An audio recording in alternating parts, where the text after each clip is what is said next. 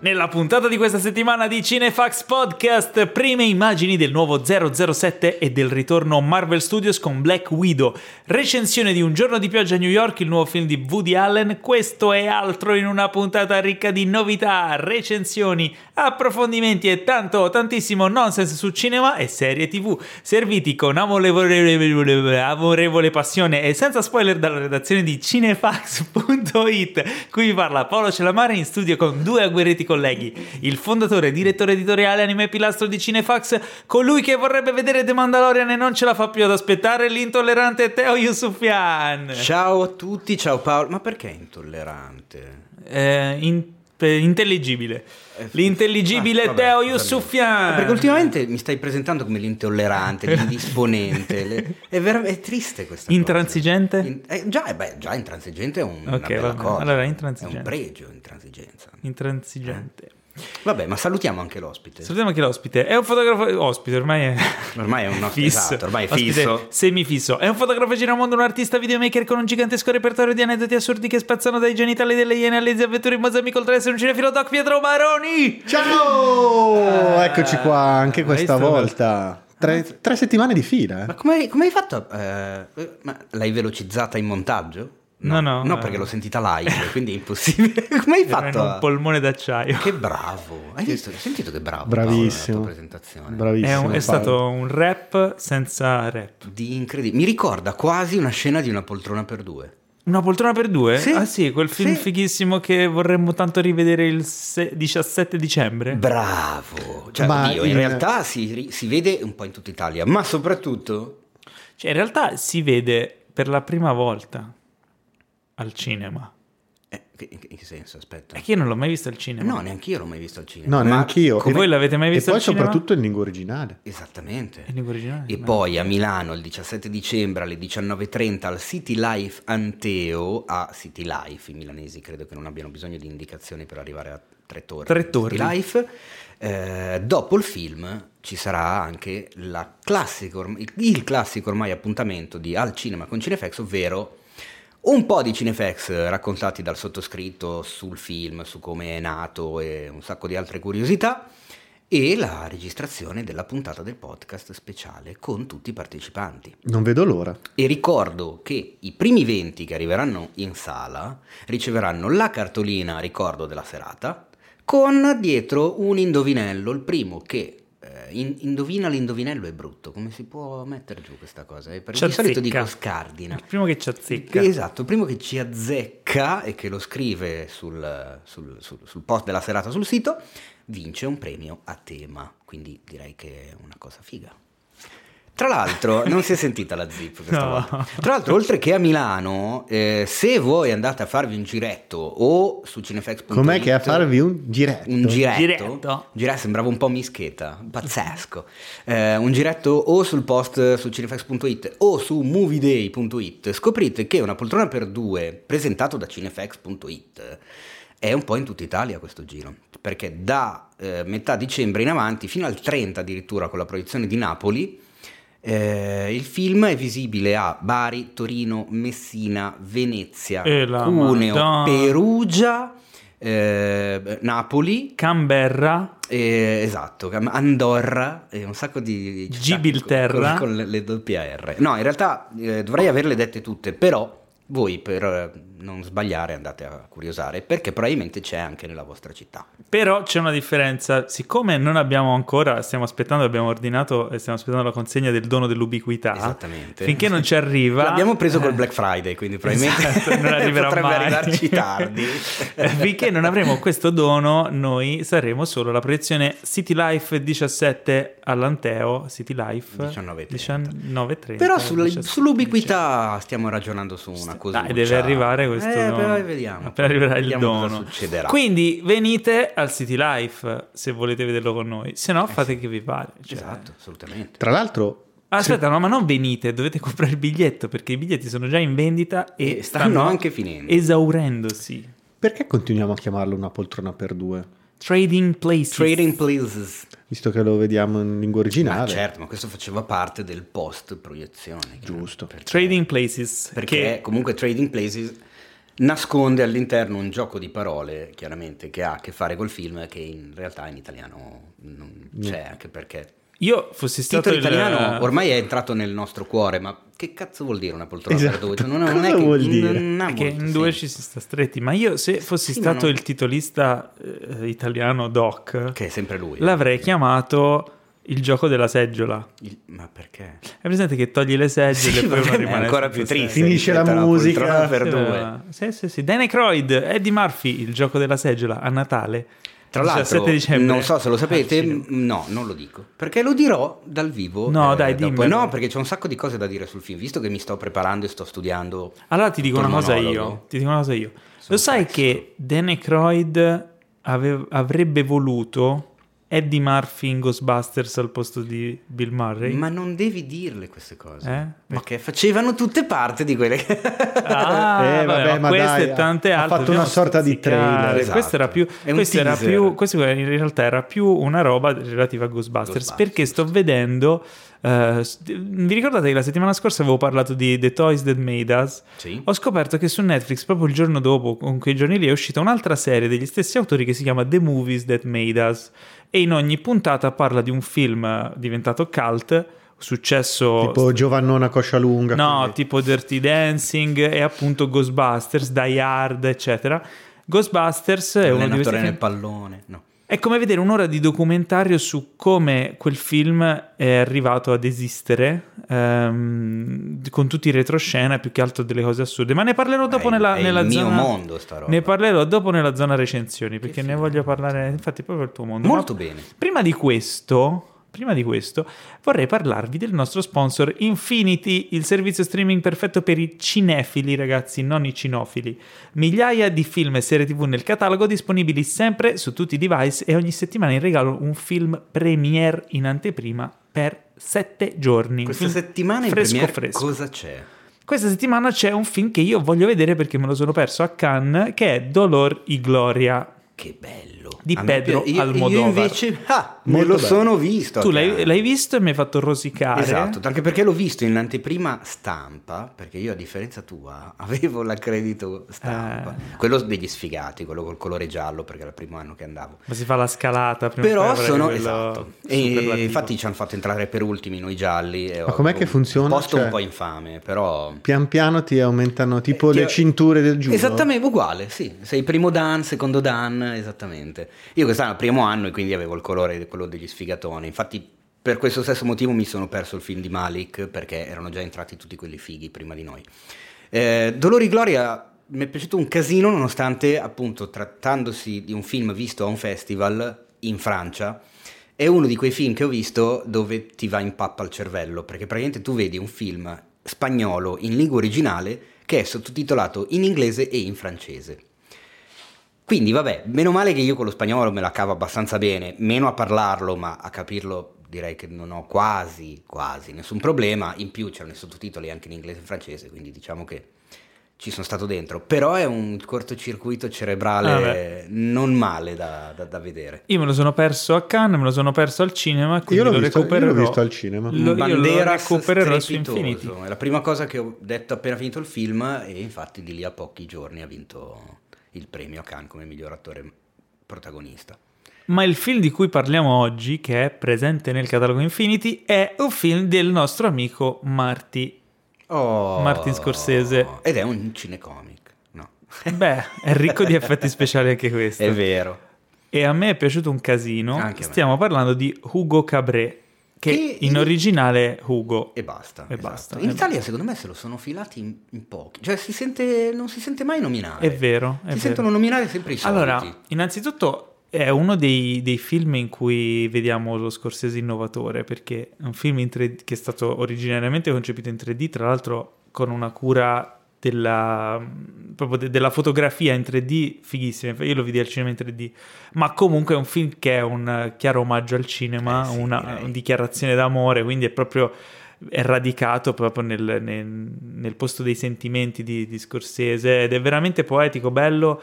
E secondo me è uno dei film più belli di Scorsese. Mi ricordo che quando uscì al cinema c'erano un sacco di persone che usarono come fotoprofilo su Facebook e i social la foto della luna di Méliès. Di Méliès, eh sì, perché nel film c'è Ben Kingsley che interpreta il grandissimo Georges Méliès. Sì. Uno degli inventori praticamente di tutto ciò che vediamo oggi. Gli effetti speciali li ha inventati. Mamma mia, sì, qualunque, ma non solo, ha inventato veramente una marea di cose, la doppia esposizione. C'ha un che di Nuovo Cinema Paradiso? Ah, beh, oddio, da un c'è certo il bambino, il protagonista, sì, esatto, cioè il incontra questo uomo adulto, anziano, che rappresenta il cinema, no? Nel Nuovo Cinema Paradiso era il proiezionista. Sì.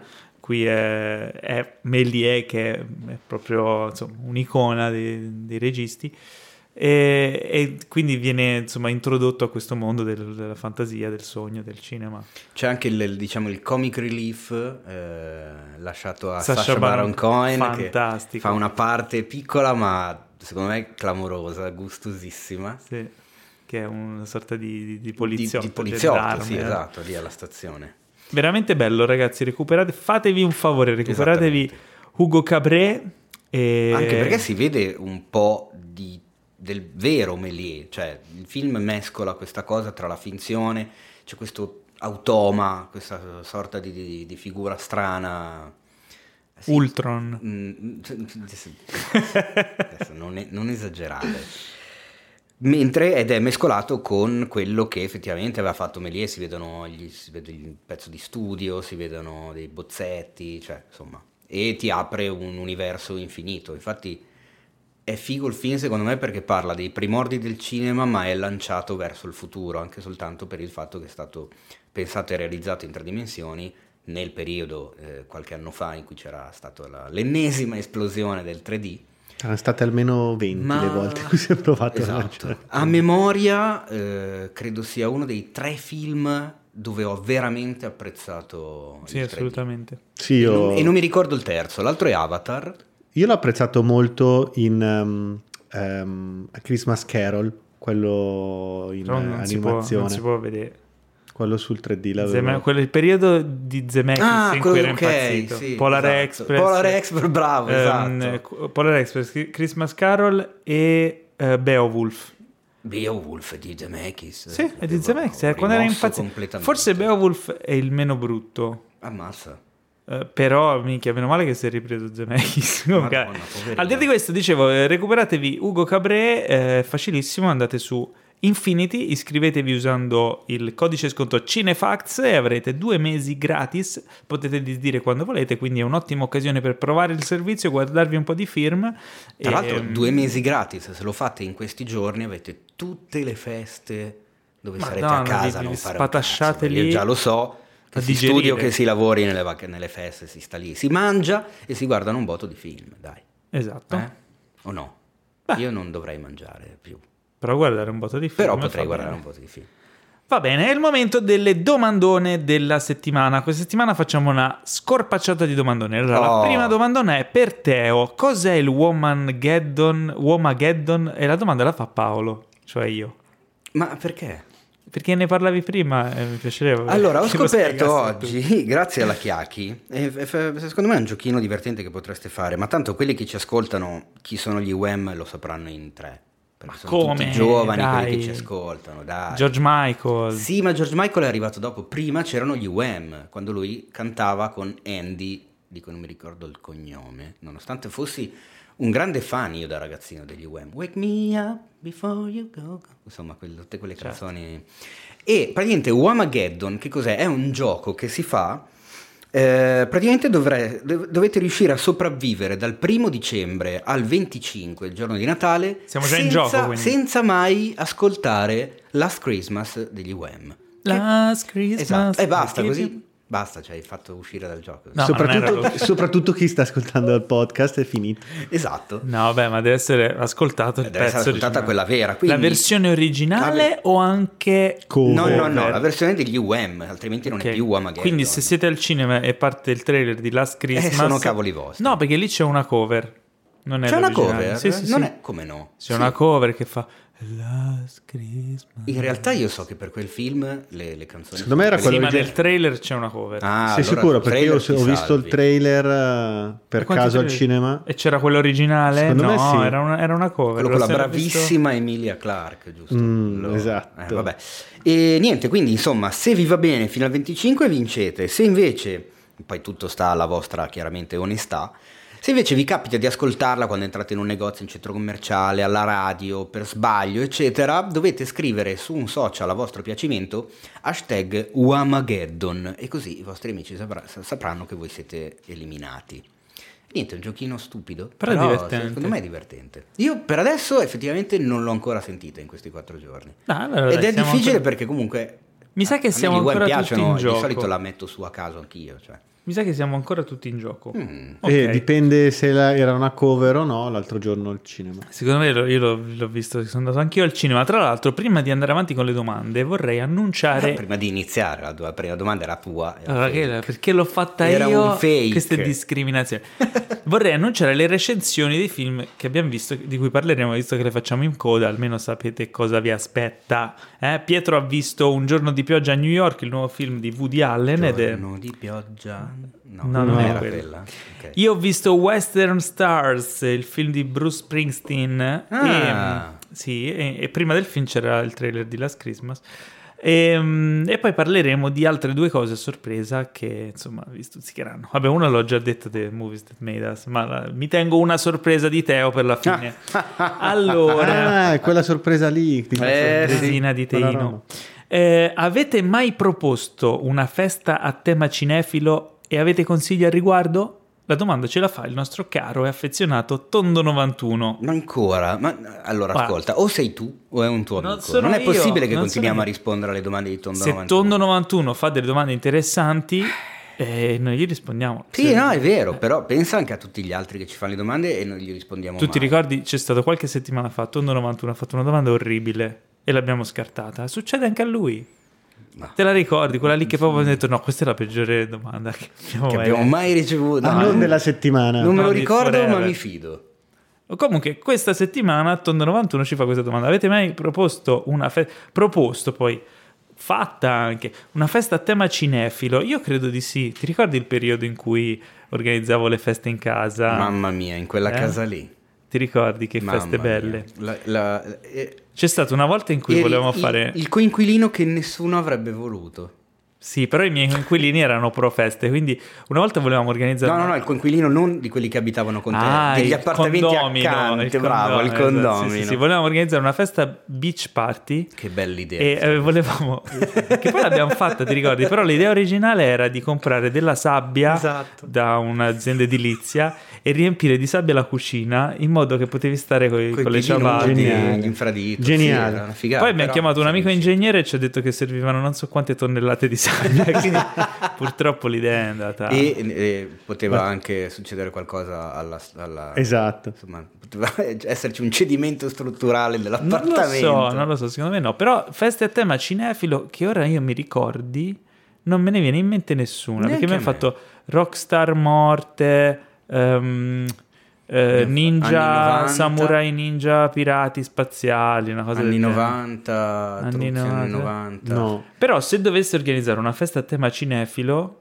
come potrebbe essere? Vabbè, innanzitutto costumi. Quello ovvio. Film a manetta. Allora, o prendi il tema di una saga, tipo festa a tema Star Wars, e tutti vi vestite tipo Star Wars. Però è un casino. Ma in realtà non è così difficile. Secondo me avrebbe senso fare una sorta di festa non a tema film, ma a tema tipo cinematografia, cioè tipo festa a tema Martin Scorsese o Quentin Tarantino. Bello. Però se lo fai Tarantino vengono tutti vestiti da Jules Lewins è figo. Ed è un casino, pieno di Jules Lewins da tutte le parti. In realtà sono stato a una festa cinefila una volta che è un classico immortale, il Toga Party. Vabbè, ma è il Toga Party. È una citazione. Toga. Allora, Toga. Se volete Animal House, cioè, ragazzi, proprio... se non mi state sul pezzo. No, raga, quella è la festa cinefila più semplice, più metti un lenzuolo, classica. Prendi un lenzuolo e fai su internet trovate i tutorial di come trasformare il lenzuolo in una toga. Perfetto, ognuno. E seguitelo, perché sennò potrebbe capitarvi che ve lo legate male e il lenzuolo si slaccia nel momento più imbarazzante di tutta la serata.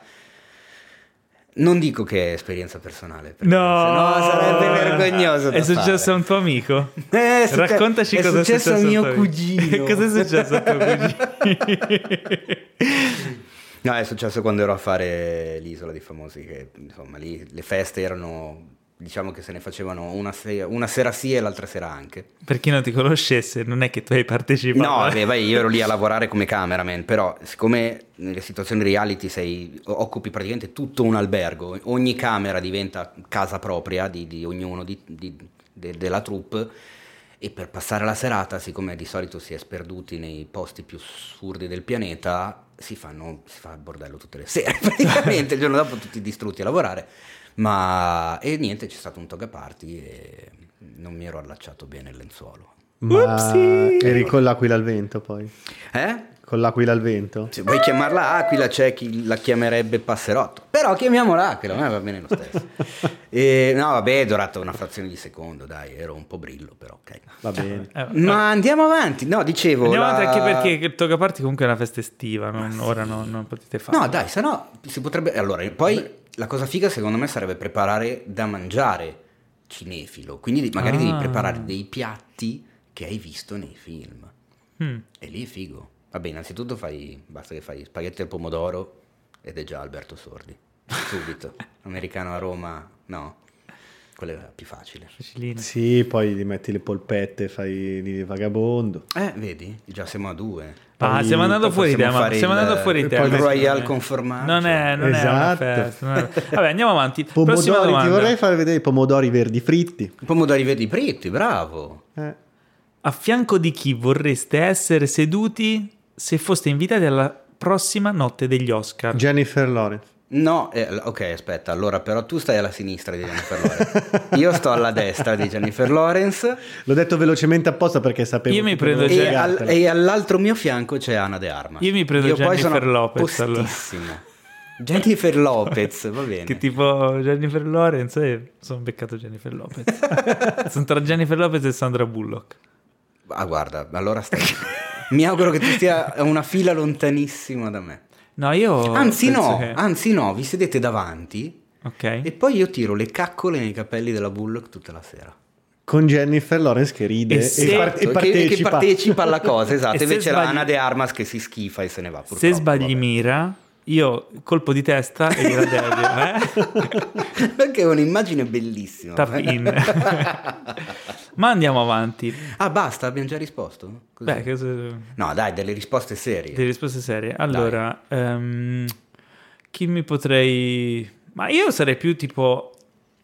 Sceglierei, che ne so, un posto tra due registi. Ma lo so, dai, James Cameron e. No, però ci vogliono. Secondo me due simpatici, tipo. Vabbè, non è proprio cioè è anche un regista, però secondo me George Clooney sarebbe divertente. Tra George Clooney che ti fa le battute, diverti, te la ridacchi. Beh, effettivamente Jennifer Lawrence secondo me è simpatica, bestia, fa un sacco ridere. Se no, non lo so, un'attrice simpatica, un'altra attrice simpatica che fa ridere, che dicono, non lo so, Frances McDormand. È lei completamente fuori di testa. È come nei film.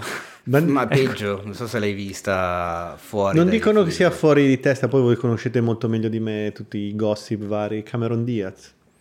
No? Sì, però tanto ha smesso di recitare, quindi non credo non che la vedremo più. È più probabile che ci siamo noi che lei. Sì, sì. Ma andiamo avanti. Chi è il personaggio che meglio rappresenta il male in ogni sua forma mai apparso al cinema? Ce la fa Biziogram. Allora, io penso a un personaggio che in realtà non è un personaggio. Solo, Pietro. Ce n'è uno solo. Quale? È Michael Myers. Beh, sì. Lo dice il dottor Loomis. Lo dice il male incarnato. Quindi è lui. Capito, ma non è che si Mike Myers. Lui, allora Pleasence dici. Tra l'altro io ho pensato a un film dove c'era anche Donald Pleasence, credo, che è Il Signore del Male di Carpenter. Sì, certo. E lì non c'è un personaggio, però c'è questo fluido verde sotto la chiesa, una cripta sotto la chiesa, che è il male puro. non è un personaggio, ma è la rappresentazione stessa del male. Se non l'avete mai visto, vi consiglio, perché è uno degli horror secondo me più inquietanti che abbia mai visto in vita mia. Con una musica perfetta, un finale strepitoso, cioè ci sono dentro anche viaggi nel tempo, c'è di tutto. Veramente bello. Uno dei film più sconosciuti e meno citati di Carpenter. Ok, ma quindi invece secondo te il male puro è Michael Myers? Così è definito. Ma lascia stare come lo definiscono gli altri, cioè devi dare la tua idea. A me l'ha detto il dottor Loomis. Ma non te l'ha detto lui. Io l'ho sentito dire da lui. Donald Pleasance è carismatico, il dottor Loomis è affidabile, quindi è così. E invece Hannibal Lecter? Pensavo anche a lui. Hannibal Lecter non è cattivo. Beh no, è un pezzo di pane, guarda. Ci vai all'Esselunga insieme. Sì, è simpatico. Carne, chi è che aiuta Jodie Foster? Quindi non è il male Leatherface, non aprite quella porta. Adesso... È pazzo, non è cattivo. Adesso... No, ma aspetta, ma lui dice il male puro, non neanche il male puro, il male in ogni sua forma. Ci chiede, non mi ricordo neanche, Biziogram. Leatherface secondo me è una buona risposta. Insomma, uno che va in giro a sega elettrica, far fuori la gente, pazzo, prende, l'attacca ai ganci da macellaio. Guardate, io vi cito una cosina, una chicchina secondo me, che a me viene in mente l'ultimo film di Lars von Trier, in cui c'è il protagonista Matt Dillon. La casa di Jack. Esatto. Ed è un bigino sul psicanalitico sul concetto di male, di malvagità, di serial killer, di narcisismo, di mancanza di empatia. Sì, perché io leggevo sul libro molto interessante di saggi che dice che il male, una persona malvagia, una persona cattiva è una persona che non ha empatia. In genere infatti i serial killer non hanno empatia, non riescono a provare quello che le loro vittime provano. E in quel caso lì, secondo me, il film di Lars von Trier è perfetto. Sì, è emblematico. Ci sta, l'altro... Jack ci sta. E ve ne butto un altro paio. Vai. Pennywise e Freddy Krueger. Pennywise è troppo un'entità indefinita. Freddy Krueger è una vittima.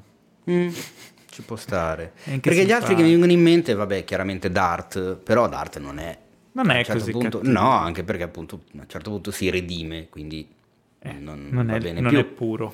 E quindi abbiamo deciso per Jack che in realtà è perché è comune, è nella vita di tutti i giorni, non è un mostro, cioè è un mostro reale, non è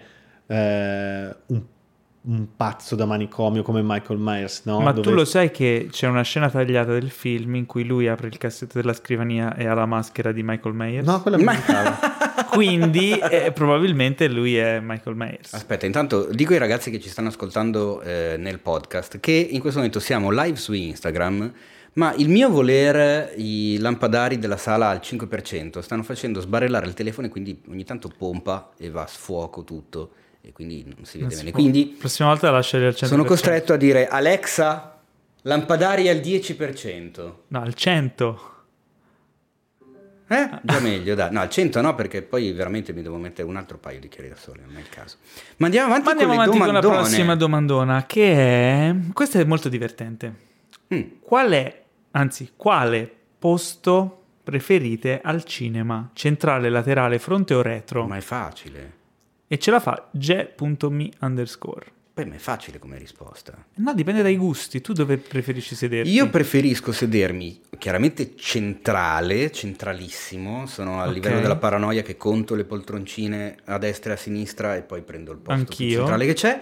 Ma abbastanza sotto, ma non quanto te. Perché tu secondo me esageri. No, io scelgo, allora, centralissimo, controllo lo schermo, le seggioline, il proiettore dove è messo e tutto, e ha un terzo della sala dallo schermo. No, tu secondo me sei più vicino di un terzo. Dipende, no, un terzo. Diciamo. No, e io ho presente, quando siamo andati all'energia di Melzo insieme all'Arcadia, La mia fila preferita è la 10. Io 10-22, 10-23 io sono la 8, la 8. Tu la 8 è troppo in avanti la 8. Dipende dalla sala. Più che altro io guardo quanto lo schermo riempie il mio campo visivo. Okay. Quando trovo lo schermo che riempie completamente il mio campo visivo, in modo che io guardo verso il centro dello schermo e tutta la visione periferica e guardo il resto e mi sento immerso di più, quello è il mio posto preferito. Tu non hai idea di quanto mi sia sentito immerso quando ero ragazzino e vidi in prima fila Independence Day. Dove? A Melzo? No, Independence Madonna, Day no, perché veramente Odeon. Ma l'Odeon quello vecchio. Madonna, aiuto. Infatti sono uscito sì, ma non hai capito niente, cioè, zero, eri diventato zero. Will Smith, esatto. Mamma mia. Esatto. E quindi tu dove ti siedi di solito? Beh, ma anch'io sono particolarmente paranoico come voi. Infatti quando ci sono i numeri delle file pari non so mai se stare al centrodestra, al centrosinistra, e comunque a metà. Non sono uno che ama stare proprio tanto sotto perché no, ma sotto neanch'io. No, sotto neanch'io, però io devo avere assolutamente la testa verso l'alto. Okay. Cioè io con quello che valuto la distanza dallo schermo. Se io guardo dritto mi va bene, se guardo, cioè se diciamo l'orizzonte dello schermo è sotto il mio occhio, non mi sta bene, perché io devo essere sovrastato dal film. No, cioè invece devo stare così quando guardo il film. Quando c'erano a me piaceva addirittura stare in galleria, mi piaceva molto. No, non ci sono più. Sono stato nella vita. Vabbè, tra l'altro esatto, e figurati, appunto, come dicevo prima, Dolor y Gloria l'ho visto in galleria, in piccionaia, dove a momenti il binocolo, però vabbè. Ma attenzione, perché io e il qui presente Pietro, quando ci siamo conosciuti, che per chi non lo sapesse ci siamo conosciuti alla prima della riedizione di Guerre Stellari nel 1997, lui era il secondo arrivato in coda e io il primo, eravamo lì dalla mattina, ci siamo conosciuti così, siamo entrati e se ti ricordi bene eravamo al Manzoni e salimmo in galleria. Sì. Ci mettiamo in galleria centrali, me lo ricordo ancora. Mi ricordo. Che attualmente invece oggi non farei, cioè andrei giù in platea. Anch'io. Galleria. Mi sembra, non lo so. Sei un po' lontano, un po' distante. Sì, mi sembra di fare un po' lo snob nei confronti del film, cioè che sei più sono più in alto. Dove puoi buttare le caccoline giù, quelle famose di. No, oppure puoi fare il frappè e buttarlo. E tutti incominciarono a vomitare come Chuck dei Goonies. Esatto. Allora, domanda a bruciapelo. Chissà i nostri ascoltatori dove preferiscono chissà, ma saranno tutti centrali. Tra l'altro i Goonies lo faranno al cinema questo weekend. I Goonies va al cinema il 9, 10 e 11 dicembre, esattamente. Io lo vidi al cinema da bambino, e c'è qualcuno che lo potrà vedere. Io purtroppo no, perché mia mamma mi ricordo che me lo impedì. Perché vide il trailer e disse no, questo non è un film per te. A me rimase la carogna dentro, ma la cosa divertente è che andai in vacanza in un posto dove a un certo punto, come cinema estivo, c'era i Goonies. E l'hai visto? E mia mamma non lo sapeva. E io ho visto con anche il gusto del proibito. Sai che dici, cazzo, riesco a vedere i Goonies. I Goonies sarebbe anche un film che ci starebbe nel nostro. Ci hanno fregato l'idea. Ma non lo possiamo più fare al cinema. Ho in canna 2-3 problemi. Ma aspetta, perché non so se lo faranno in lingua originale. È vero che non lo fanno in lingua originale. Quindi perché non sono cinefatti. Esatto. Ma andiamo avanti, adesso c'è una domanda a bruciapelo, ragazzi, quindi preparatevi, dovete rispondermi nel giro di un secondo dalla fine della mia lettura della domanda. Ok? Paura. La domanda ce la fa Virgil Leon. Uh-huh. E la domanda è: pronti ragazzi, pronti a rispondere? Lynch e Godard si incontrano in un bar, che cosa si dicono? Sembra l'inizio di una barzelletta comunque. Ma cosa si dicono? Secondo me si dicono ciao, poi si stringono la mano e se ne vanno. Pietro? Secondo me ordinano da bere qualcosa di particolarmente alcolico e poi iniziano a parlare dei film degli altri. Secondo me allora scusami, Lynch prenderà un caffè nero. Assolutamente. Vabbè, ma perché Paolo non è un amante di Twin Peaks, quindi quando faccio i riferimenti a Twin Peaks lui Godard un pastis. Godard prenderà un pastis, qualunque cosa che lo lasci all'ultimo respiro. Esatto. Quindi Assenzio come Assenzio anche, oppure un pastis, esatto, insomma, francese. Esatto, esatto. No, che cosa si potrebbero dire? Secondo me si potrebbero dire un sacco di cose fighe, perché comunque pur essendo lontanissimi, non solo geograficamente, ma comunque anche come messa in scena, come idea, come valori, come poetica cinematografica, cioè uno mette comunque in scena dei sogni e degli incubi, l'altro cerca assolutamente di mettere in scena la realtà, quindi sono proprio due robe diverse. Paolo, se vuoi bere, bevi. Secondo me veramente, secondo me parlerebbero di... Però si stimano, cioè, esatto, secondo me sono due che si stimano. Secondo me inizierebbero a parlare veramente di film di altra gente, di altri registi. Magari potrebbero iniziare anche loro a parlare dei famosi cinecomic. Esatto. E credo che ambedue, credo già di sapere cosa ne pensa. Ma Martin nella sua testa magari farà un cinecomic in futuro. Ma Steve Martin. Esatto, Martin Lawrence. Che ne sai? Potrebbe stupire tutti. Ma non lo so, non credo. Secondo me Lynch fa e Godard, io prendo quello che ha preso lui. Andiamo avanti. Cast internazionale per il Cantautori Italiani Cinematic Universe, ragazzi. Ce l'avete? La domanda ce la fa Brunello Bear. Però lui, tra l'altro, ci ha anche messo già una proposta. Esatto. C'è già una proposta? Sì, lui diceva tipo... Ah, è un esempio. Sì, esatto. Un esempio. Tipo Lucio Dalla, Johnny Depp. Che non ho idea del perché gli sia venuta in mente sta cosa. Fa un po' ridere pensare a Johnny Depp. Allora, Lucio Battisti col cappellino di lana, la barba, e Elijah Wood. Battisti e Elijah Wood. Brutto. No. Oscar Isaac. Vabbè, ci sta. Ma no, cosa c'entra Oscar Isaac con Battisti? No, cosa c'entra Elijah Wood? Beh, ma Ricciolino, queste cose qua. No, invece io vedrei bene, dicevo prima Pietro, vedrei bene Nicolas Cage per Antonello Venditti. Anche se io l'avevo proposto come Celentano. Anche Celentano, guarda. No, aspetta, Celentano ci vuole... Celentano vorrei Lance Eriksen, però è troppo tardi. E non sarebbe male neanche quello. E chi era Bruno Lauzi? Poi c'è Bruno Lauzi, Danny De Vito. Tutta la vita. Perfetto, cioè proprio perfetto, gli metti la parrucca bianca e abbiamo, esatto, Bruno Lauzi. Poi ci starebbe bene un Sean Connery per Gino Paoli. Ok. Anche quello. È Claudio Baglioni che mi sfugge in questo momento. Claudio Baglioni. Chris Hemsworth. Ma perché Chris Hemsworth? Ce lo vedi, è bellissimo, è fantastico. Non c'entra niente. È bellissimo. No, beh, sì. Dici? Sì. Luigi Tenco. Perché poi li devi un po' abbellire, no? No, Rami Malek, sì, ma gli fai fare tutto a Rami Malek. Beh, sì, qualunque cosa. Anzi, tutti gli altri, tra quelli che abbiamo detto, Rami Malek. Una specie di performance, tipo. Mi sembra giusto. Tra l'altro Rami Malek, oggi abbiamo una bella...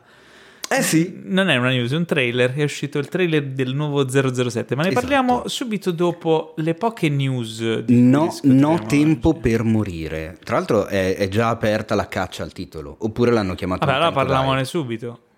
Ma abbiamo finito le domandone?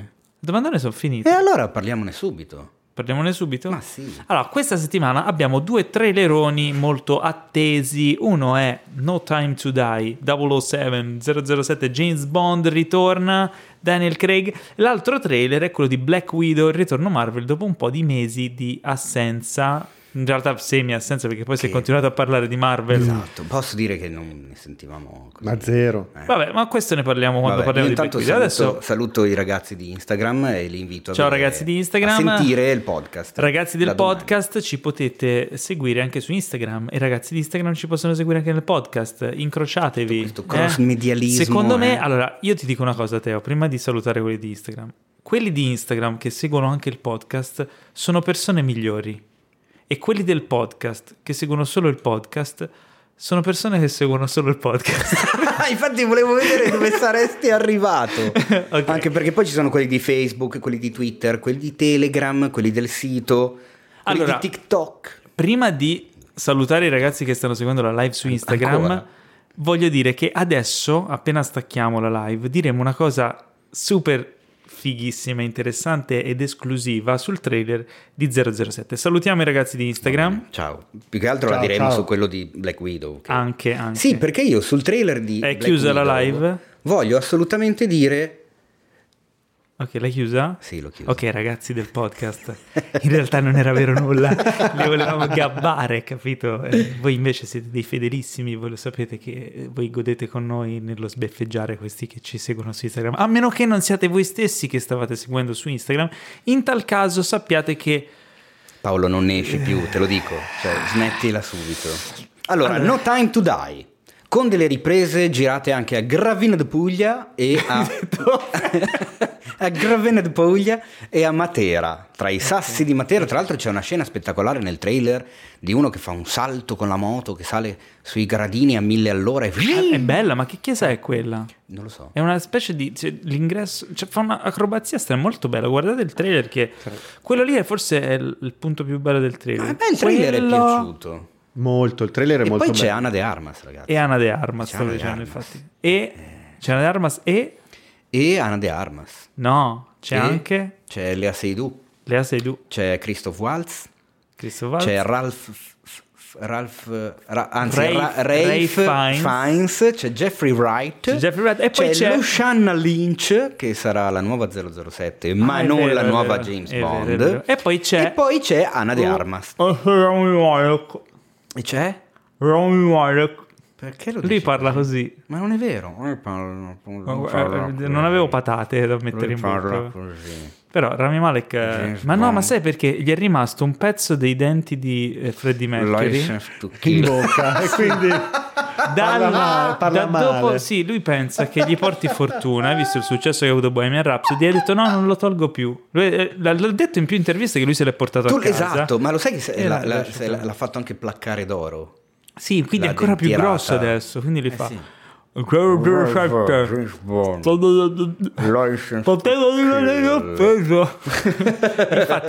sveliamo il personaggio di questo Rami Malek, questo villain, questo cattivo di 007, mezzo sfigurato, tutti sfigurati tra l'altro in sì. E questa cosa non è stato girato in Inghilterra questo film? Tutti sfigurati tranne Ana de Armas. Ana de Armas figurata. Ma poi che spara, cioè, ma ragazzi. Allora, dicevo, c'è una legge che è stata messa in vigore in Regno Unito che sanciva il fatto che una produzione cinematografica che raffigurasse personaggi negativi, cattivi, sfigurati, cicatrici in faccia, insomma disfigurazioni facciali, non potevano avere accesso ai fondi statali per il cinema. Questa cosa è uscita credo l'estate scorsa. Ma sei serio? No, sul serio. Ah. E quindi, vabbè, considerando il fatto che mezza produzione in Italia e non so che altri paesi, Giamaica comunque almeno non so, sulla carta. No, sì, no, erano in Giamaica, ti ricordi? Non so se una parte della produzione sia stata fatta in Inghilterra, ma di solito penso di sì, comunque 007. Cosa avranno fatto? Avranno rinunciato ai fondi governativi, oppure il tax credit e queste cose che sono importantissime, oppure avranno trovato un escamotage, perché i personaggi negativi del film sono raffigurati comunque con insomma questi... te la butto lì, per quello che si vede nel trailer, sfregi. Secondo me le scene con il Christoph non sono girate. No, ma io penso che riguardi la produzione. Riguardi l'intera produzione. Sì, l'intera produzione, certo. Beh, è un discorso. Allora, perché hanno fatto questa legge? È un discorso per non discriminare le persone che hanno appunto cicatrici in faccia o donne e uomini che hanno subito appunto incidenti o cose che vengono discriminati per l'avere appunto dei difetti, no? Che effettivamente, se ci pensi, è una diciamo giustificazione più che lecita, anche perché insomma stiamo parlando di un governo, è una cosa per il sociale, diciamo. Sì, diciamo, perché cioè, nel senso, non è che se io vedo sul tram uno che ha una cicatrice in faccia dico ecco, vedi, quello è un cattivo malvagio di James Bond. Beh, cioè, però l'opinione comune è che quelli sfigurati siano cattivi. Sì. Ma perché? Ma perché diceva quello sarà un criminale. Ma chi te l'ha detto? Ma tu lo pensi forse? Ma no, l'opinione pubblica, l'uomo della strada. Non l'hai mai sentita sta cosa? Non l'hai mai sentita? No. È comunque una... il solito puritanesimo inglese. Ma oddio, non lo so. Guarda che sono peggio gli americani su queste cose. Gli inglesi hanno sempre lasciato un po' più correre. Sì. Allora, vabbè, a parte il cast, però questo, torniamo a questo 007. A me sembra molto figo. Dunque, è il quinto con Daniel Craig. Allora, aspetta, non vado in ordine, ma a caso, Casino Royale, Quantum of Solace, Spectre, Skyfall, sicuri. Che invertiti, prima Skyfall poi Spectre. Prima Skyfall, sì, ho detto non vado in ordine apposta perché... Ah, ok. Ma mi sa che ce n'è anche un altro. No. Sei sicuro? Sono Casino Royale, Quantum of Solace, Skyfall. Che tra l'altro Skyfall è uno dei più belli. Quantum of Solace non fa Skyfall. Esatto. Spectre. E questo. Quindi No Time to Die, quinto film con il Daniel, è ultimo. È il 25° film di Bond, tra l'altro, quindi insomma, dal lontano 1962 con Dottor No, che era il titolo originale del primo con il caro Sean Connery. Chissà chi prenderà il posto di Daniel Craig. Ma al di là di questo, secondo me il trailer è interessante. Molto bello. A me i film di James Bond sono sempre piaciuti particolarmente. Amavo chiaramente Sean Connery, chiaramente, magari non è così scontato, però amavo Sean Connery nel ruolo. Diciamo quindi che è stata una saga che ho amato da ragazzetto, perché mi ricordo che d'estate la mandavano a profusione anche in televisione, quasi tutte le sere c'era tutta insieme ai film di Totò. Rimandavano continuamente i film, quindi ne ho visti, credo, se non tutti, me ne mancano forse un paio in totale. Sono curioso, anche perché appunto Spectre mi aveva un po' delusicchiato, a parte quel piano sequenza iniziale che è da sturbo proprio. Allora, sia Spectre... Però Skyfall è un film, secondo me, eccezionale. Al di là del fatto di essere della saga di 007 o meno, ma Skyfall in quanto film in sé, secondo me è proprio un gran bel film, una bella atmosfera, bella la storia. Cioè. Faccio una domanda da uno che non ha visto nessuno di questi film. Si possono vedere singolarmente o sono tutti legati tra di loro? No, li puoi vedere anche singolarmente. Poi sì, esatto. Cioè diciamo che i topos della saga sono sempre gli stessi, esatto. Quindi vai tranquillo. Ma se no parti da Casino Royale, salti Quantum of Solace. No, tu dicevi proprio dall'inizio? No, quelli di Sean Connery alcuni li ho visti, eccetera. Questi qua, no, questi qua puoi partire da Casino Royale. Sono curioso di sapere, magari è utile anche per chi ascolta il podcast, sapere che se si è perso alcuni film può andare adesso a vedere al cinema. Sì, sono abbastanza, non sono super conseguenziali e quindi sono meno conseguenziali di quelli di Mission Impossible, secondo me. Sì, esattamente. Sono più one shot. È vero che magari ci sono dei rapporti personali tra lui, M e Q, però se hai già visto anche quelli vecchi sono più o meno sempre quelli, Moneypenny, Q, cioè non è che sia tutta differenza. Ecco, uno che è completamente vergine di tutto il mondo 007, magari se va a vedere No Time to Die, qualcosina se la perde, però diciamo che a grandi linee si gode il film. Oddio, qua è vero che c'è, però si rivede Blofeld, si rivede Lea Seydoux. Sembra un po' una conclusione della pentalogia. È un po' legato tanto agli altri, adesso che mi viene in mente, dal trailer. Però ti consiglio di partire, guardati quando hai tempo Casino Royale e magari Skyfall. Tra l'altro Skyfall e Spectre sono entrambi di Sam Mendes, che ora invece è passato ad altro e sta, insomma, fatto 1917, esattamente, di cui parleremo dopo. Ma perché no? Scusa, collegalo adesso. No, aspetta, fammi finire questa cosa qui. Invece questo No Time to Die è del nostro caro Kerry, Gyoji Fukunaga. Esatto, esattamente. Che aveva diretto True Detective, bellissimo, aveva fatto Beast of No Nation per Netflix, molto bello, con Idris Elba che fa il cattivo fondamentalmente, fa il merdone. E poi ha fatto un'altra serie per Netflix, Maniac, che non ho visto. Non hai visto Maniac? Molto bella. A me è piaciuta un botto, con Jonah Hill, irriconoscibile perché è dimagrito 150 kg la volta prima, e Emma Stone. Insomma, un signor regista. Consigliatissimo anche Maniac. Un signor regista per abbracciare questa. Che poi è bello che 007 comunque, specialmente in questo nuovo ciclo, si affidano a registi e autori di un certo calibro, gli lasciano anche abbastanza libertà. Secondo me Sam Mendes era stato molto figo, però aveva il limite di non essere bravo a dirigere le scene d'azione. Infatti da quello che si sa, tutte le scene d'azione in realtà erano dirette dal stunt supervisor.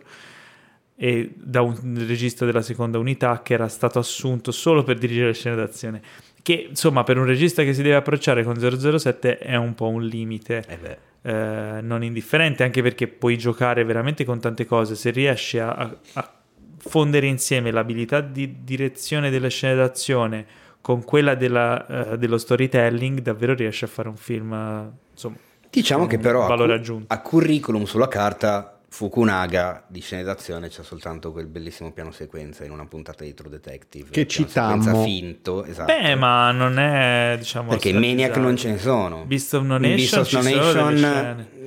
c'è qualcosina. Beh, è uno che sa costruire la suspense, sa costruire insomma la tensione. Tra l'altro sono molto contento sempre quando è successo, Paolo? È caduto una ciglia. No. Quando vengono girati i film in location italiane è sempre bello. Sì. Beh, ma guarda che è un gran bel periodo questo qua. Sì. Se pensi, Michael Bay ha girato a Firenze, a Pisa, Six Underground. Che tra l'altro esce a breve, ragazzi. Che tra l'altro, esatto, esce a breve. Poi aspetta, chi è che era arrivato anche oltre a 007? C'era stata anche un'altra mega produzione che era venuta qua in Italia. No, sto pensando a quel capolavoro del remake di Ben-Hur che è stato fatto sempre a Dio mio, Madonna. No, ma perché devi tirare fuori certi argomenti? Facciamo finta di niente. Non l'hai mai detto. Tra l'altro non l'ho neanche mai visto. Però come non l'hai mai visto? E so che è un capolavoro. Puzza di capolavoro. Puzza di capolavoro, il nuovo Ben-Hur.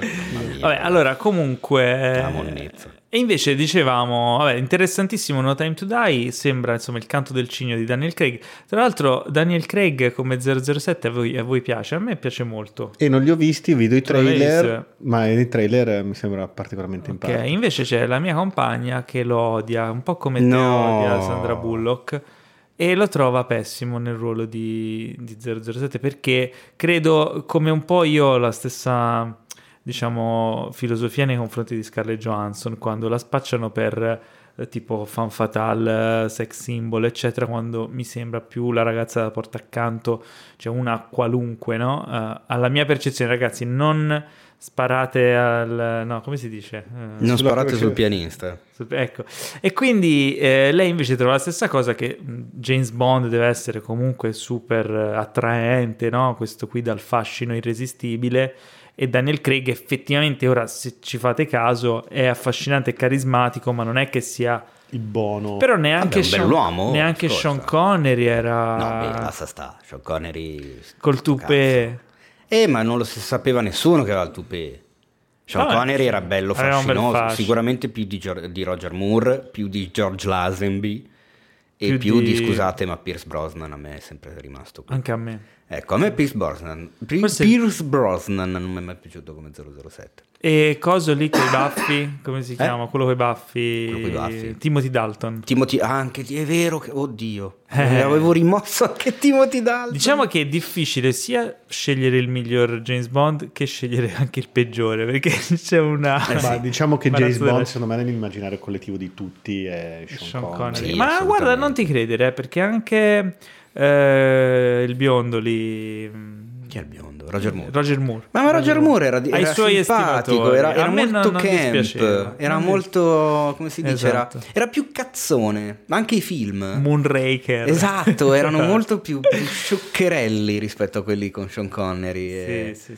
Non so se avete presente Lost in Translation. Sì. Avete visto? Sì. Quando Bill Murray viene chiamato per fare la pubblicità al whisky, al Suntory. Sì. È tempo di Suntory, che c'è il regista giapponese che gli chiede di essere più Logemu e Bill Murray dice Logemu, Roger Moore, e comincia a fare le facce. Esatto, Roger Moore era proprio quella roba lì, cioè era un po' cazzone, sempre voluto bene. Anch'io. E passiamo avanti. Allora, Black Widow ce lo teniamo per il finale. Andiamo a 1917. Dobbiamo sì, raga, è il film. Sì, hai ragione, lo so. Ma stai scherzando, tu sarai in fila. Secondo me hai già comprato il biglietto. Guarda, ne ho comprati 12. Non fare il fighetto, che poi lo so che questi film ti esaltano. Allora, 1917 di Sam Mendes, Ritorno di Sam Mendes, il film di cui avevamo già parlato anche in passato, prima guerra mondiale. Giustamente, non potevamo parlarne. Giusto, in futuro, anche perché insomma 1917 deve ancora uscire, parla della prima guerra mondiale, è tutto in piano sequenza. L'ultimo trailer che è uscito è molto bello, è montato però, e quindi non si vede il fatto che sia tutto in piano sequenza. Esattamente. Però è bello. Peccato. Che poi aspetta, non è proprio un vero piano sequenza. Sì, ne abbiamo già parlato. Perché sarebbero dei folli. Ci sono dei tagli invisibili. Certo. Chiaro. Sì, cosa come strana. Birdman. Tra l'altro io non mi ricordo, il trailer di Birdman sarà stato anche quello montato, quindi... Sì, io mi ricordo di essere entrato al cinema per vedere Birdman, aver visto subito all'inizio che ho detto oh, che figata sto piano sequenza, ma quanto dura, non lo sapevo, quanto cazzo lo tiene, oh ma quanto, oddio sto male, è tutto così, cioè a un certo punto ho avuto il click, non lo sapevo, non ne avevo idea, ma ho visto i primi giorni che è uscito dopo aver visto solo il trailer, quindi boh. Così è ancora più bello, sì, perché è stata una sorpresa totale, perché ero lì che dicevo adesso stacca, e ogni tanto guardavi l'orologio, tocca più, ho capito dove va, esatto, cioè è stata una bomba. Fichissimo. E invece vedi 1917 già lo so, vi abbiamo spoilerato che 1917 è tutto un piano sequenza, quindi finto, vabbè, non lo andate più a vedere, ma diciamo, vogliamo anche dire di chi è la fotografia, cioè a chi diamo il merito di questa cosa. Vabbè, cosa lo sai? No, non lo sai. Queste sono le risposte di uno che fa il figo, ma in realtà non lo sa. È Roger Dickens, ragazzi. Il signore dei signori della fotografia cinematografica degli ultimi un sacco di anni. Potevo anche dire Rodrigo Prieto. Sì, esatto, anche. Però, insomma, Roger Dickens è uno, al di là delle 14 nomination agli Oscar, che se ne è beccato soltanto uno, incredibilmente, ma per Blade Runner 2049 non potevano non darglielo. Dal trailer questa volta potrebbe... Veramente si vede la fotografia di dal trailer si vede che... vabbè, ma è uno che fa delle robe meravigliose, il Roger. Bravo. Tra l'altro, segnalo, parentesi, secondo me i due film, forse questo diventerà uno da top 3, però dei due film più belli secondo me sulla prima guerra mondiale, La grande guerra di Monicelli, che secondo me è il mio preferito in assoluto, con Gasman e Sordi, guardatelo, e Orizzonti di Gloria di Kubrick, altro film strepitoso. Infatti Orizzonti di Gloria mi ricorda alcune cose dell'ultimo film di Polanski da un certo punto di vista, come tematiche, come più che assolutamente è vero. Quello, come assolutamente respiro sul discorso dell'onore, del tradimento dell'esercito, della ricerca della verità, tutte queste cose qua. Una guerra che tra l'altro al cinema si vede sicuramente meno della seconda, quando invece la prima è vero che non c'erano... Cioè che è arrivata prima poi, che è più originale, no? Però la seconda guerra mondiale in realtà è un sequel. Sì. Ma infatti in America è meno spettacolare da un certo punto di vista, sì, certo, infatti è proprio il sequel, cioè noi dovremmo dire Guerra Mondiale 2, esatto. Parte 2. E come facciamo a ridere di queste cose? Stavo pensando anch'io, sono veramente delle brutte persone, anche perché proprio prima, mentre guardavamo il trailer, torno serio, cioè durante la prima guerra mondiale a un certo punto iniziarono a chiamare anche i sedicenni, cioè non è stata proprio edificante, ma infatti appunto viene chiamata La grande guerra proprio per motivo di, perché è la prima volta che paesi così lontani e importanti si trovarono in conflitto, ma dal cinema è sempre stata un po' stata snobbata per favorire la seconda, chissà perché, forse perché ha dei cattivi più identificabili. Sì, quello probabilmente, perché aspetta, chi è che erano i cattivi nella seconda? No, dai, basta, cagate. Però adesso, visto che Paolo sta perdendo tempo andando cazzeggiando sul cellulare, io volevo, cosa stai facendo? Perché 1917 dirai, ok, ma quando esce il 23 gennaio 2020 in Italia, quindi non a 97 anni da quello che racconta. Bah, così a caso potevano aspettare altri 3 anni, no, potevano far uscire 3 anni fa anche loro. Un altro film di cui abbiamo visto il trailer, un altro trailer rilasciato da Disney Plus o più, Plus Disney o più. Disney Croce. Disney più. Secondo me è veramente Togo.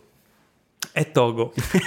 Vero, definitivamente. Sei d'accordo? Toga. No, è Togo. Sei d'accordo Togo. Allora che è Togo. È Togo, sì, sì. Togo. È Togo. Come si chiama il film? Togo.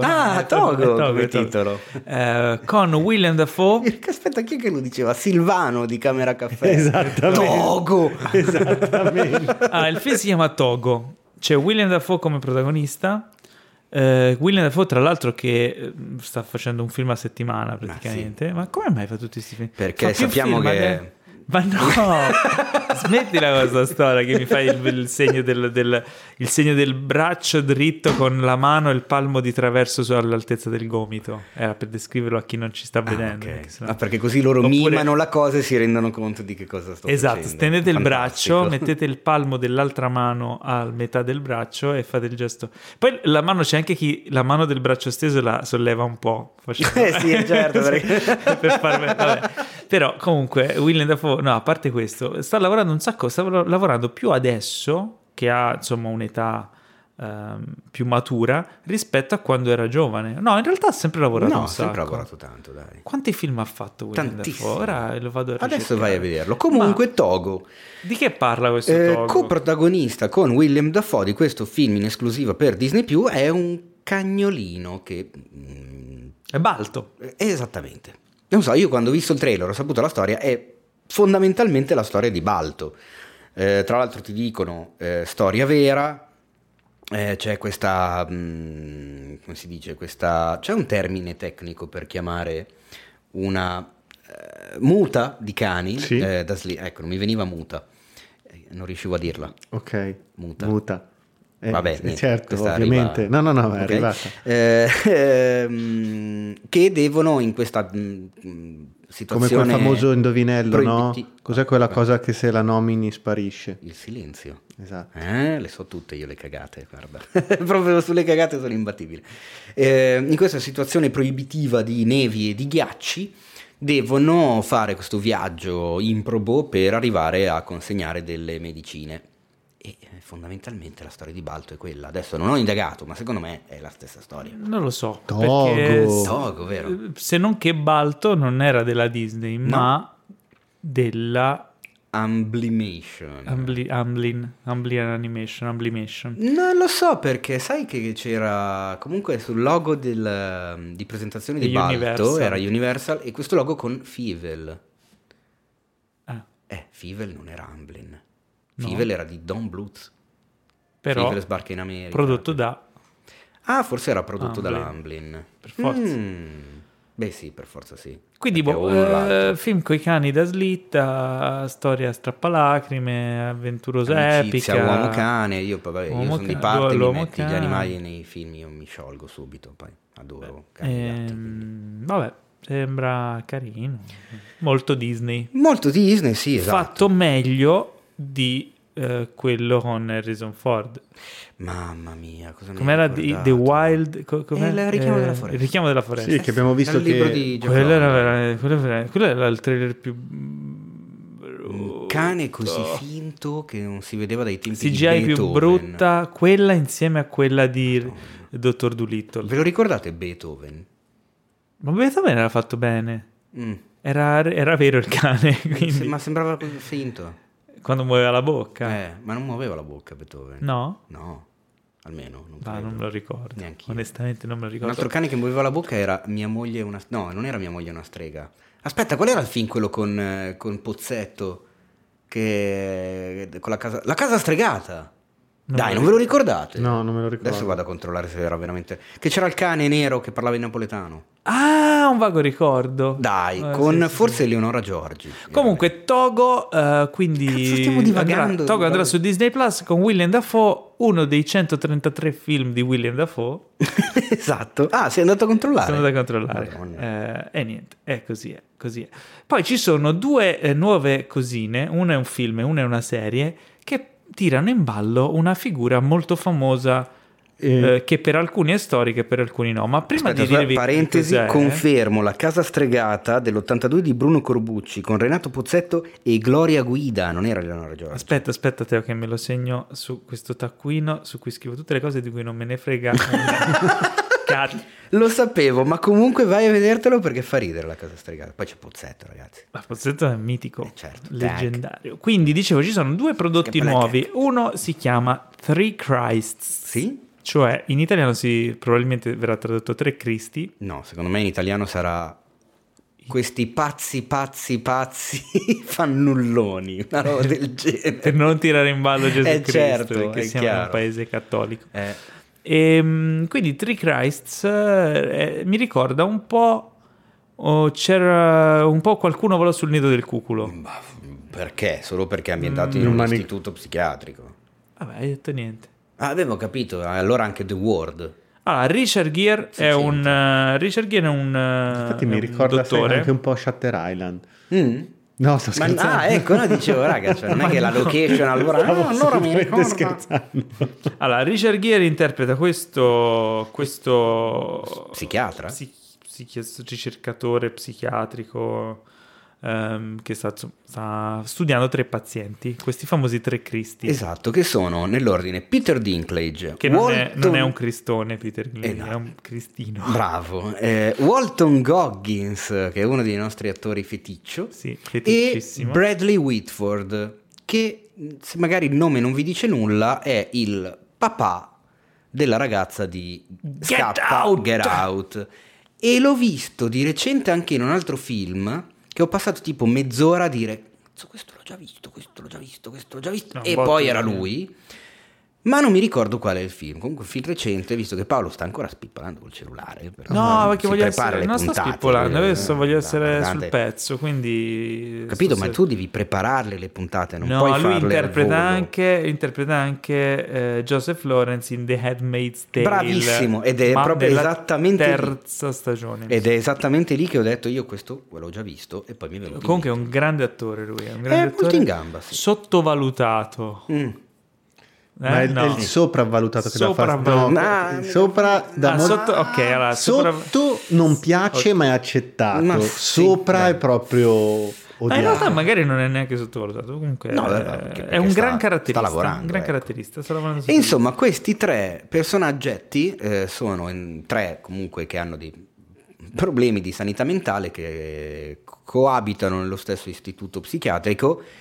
E chiaramente una delle cose che si vede nel trailer sulle quali punta il dottor Richard Gere è il fatto che di Gesù Cristo può essercene soltanto uno, quindi mettendoli a confronto chiaramente cerca di in qualche modo, se non guarirli, comunque portarli da qualche parte che possa assomigliare a una ragione. Il regista è John Avnet, sai chi è? Sì. Che ha diretto un film che abbiamo nominato anche prima. Esatto. Pomodori verdi fritti. E non solo. Alla fermata del tram. E non solo. Alla fermata del treno. La fermata del tram. Devo vedere se eravate sul pezzo. È la versione low budget. Sì. No, è il prequel. Allora erano pomodori verdi e basta alla fermata sbollettati pomodori verdi crudi alla fermata del tram.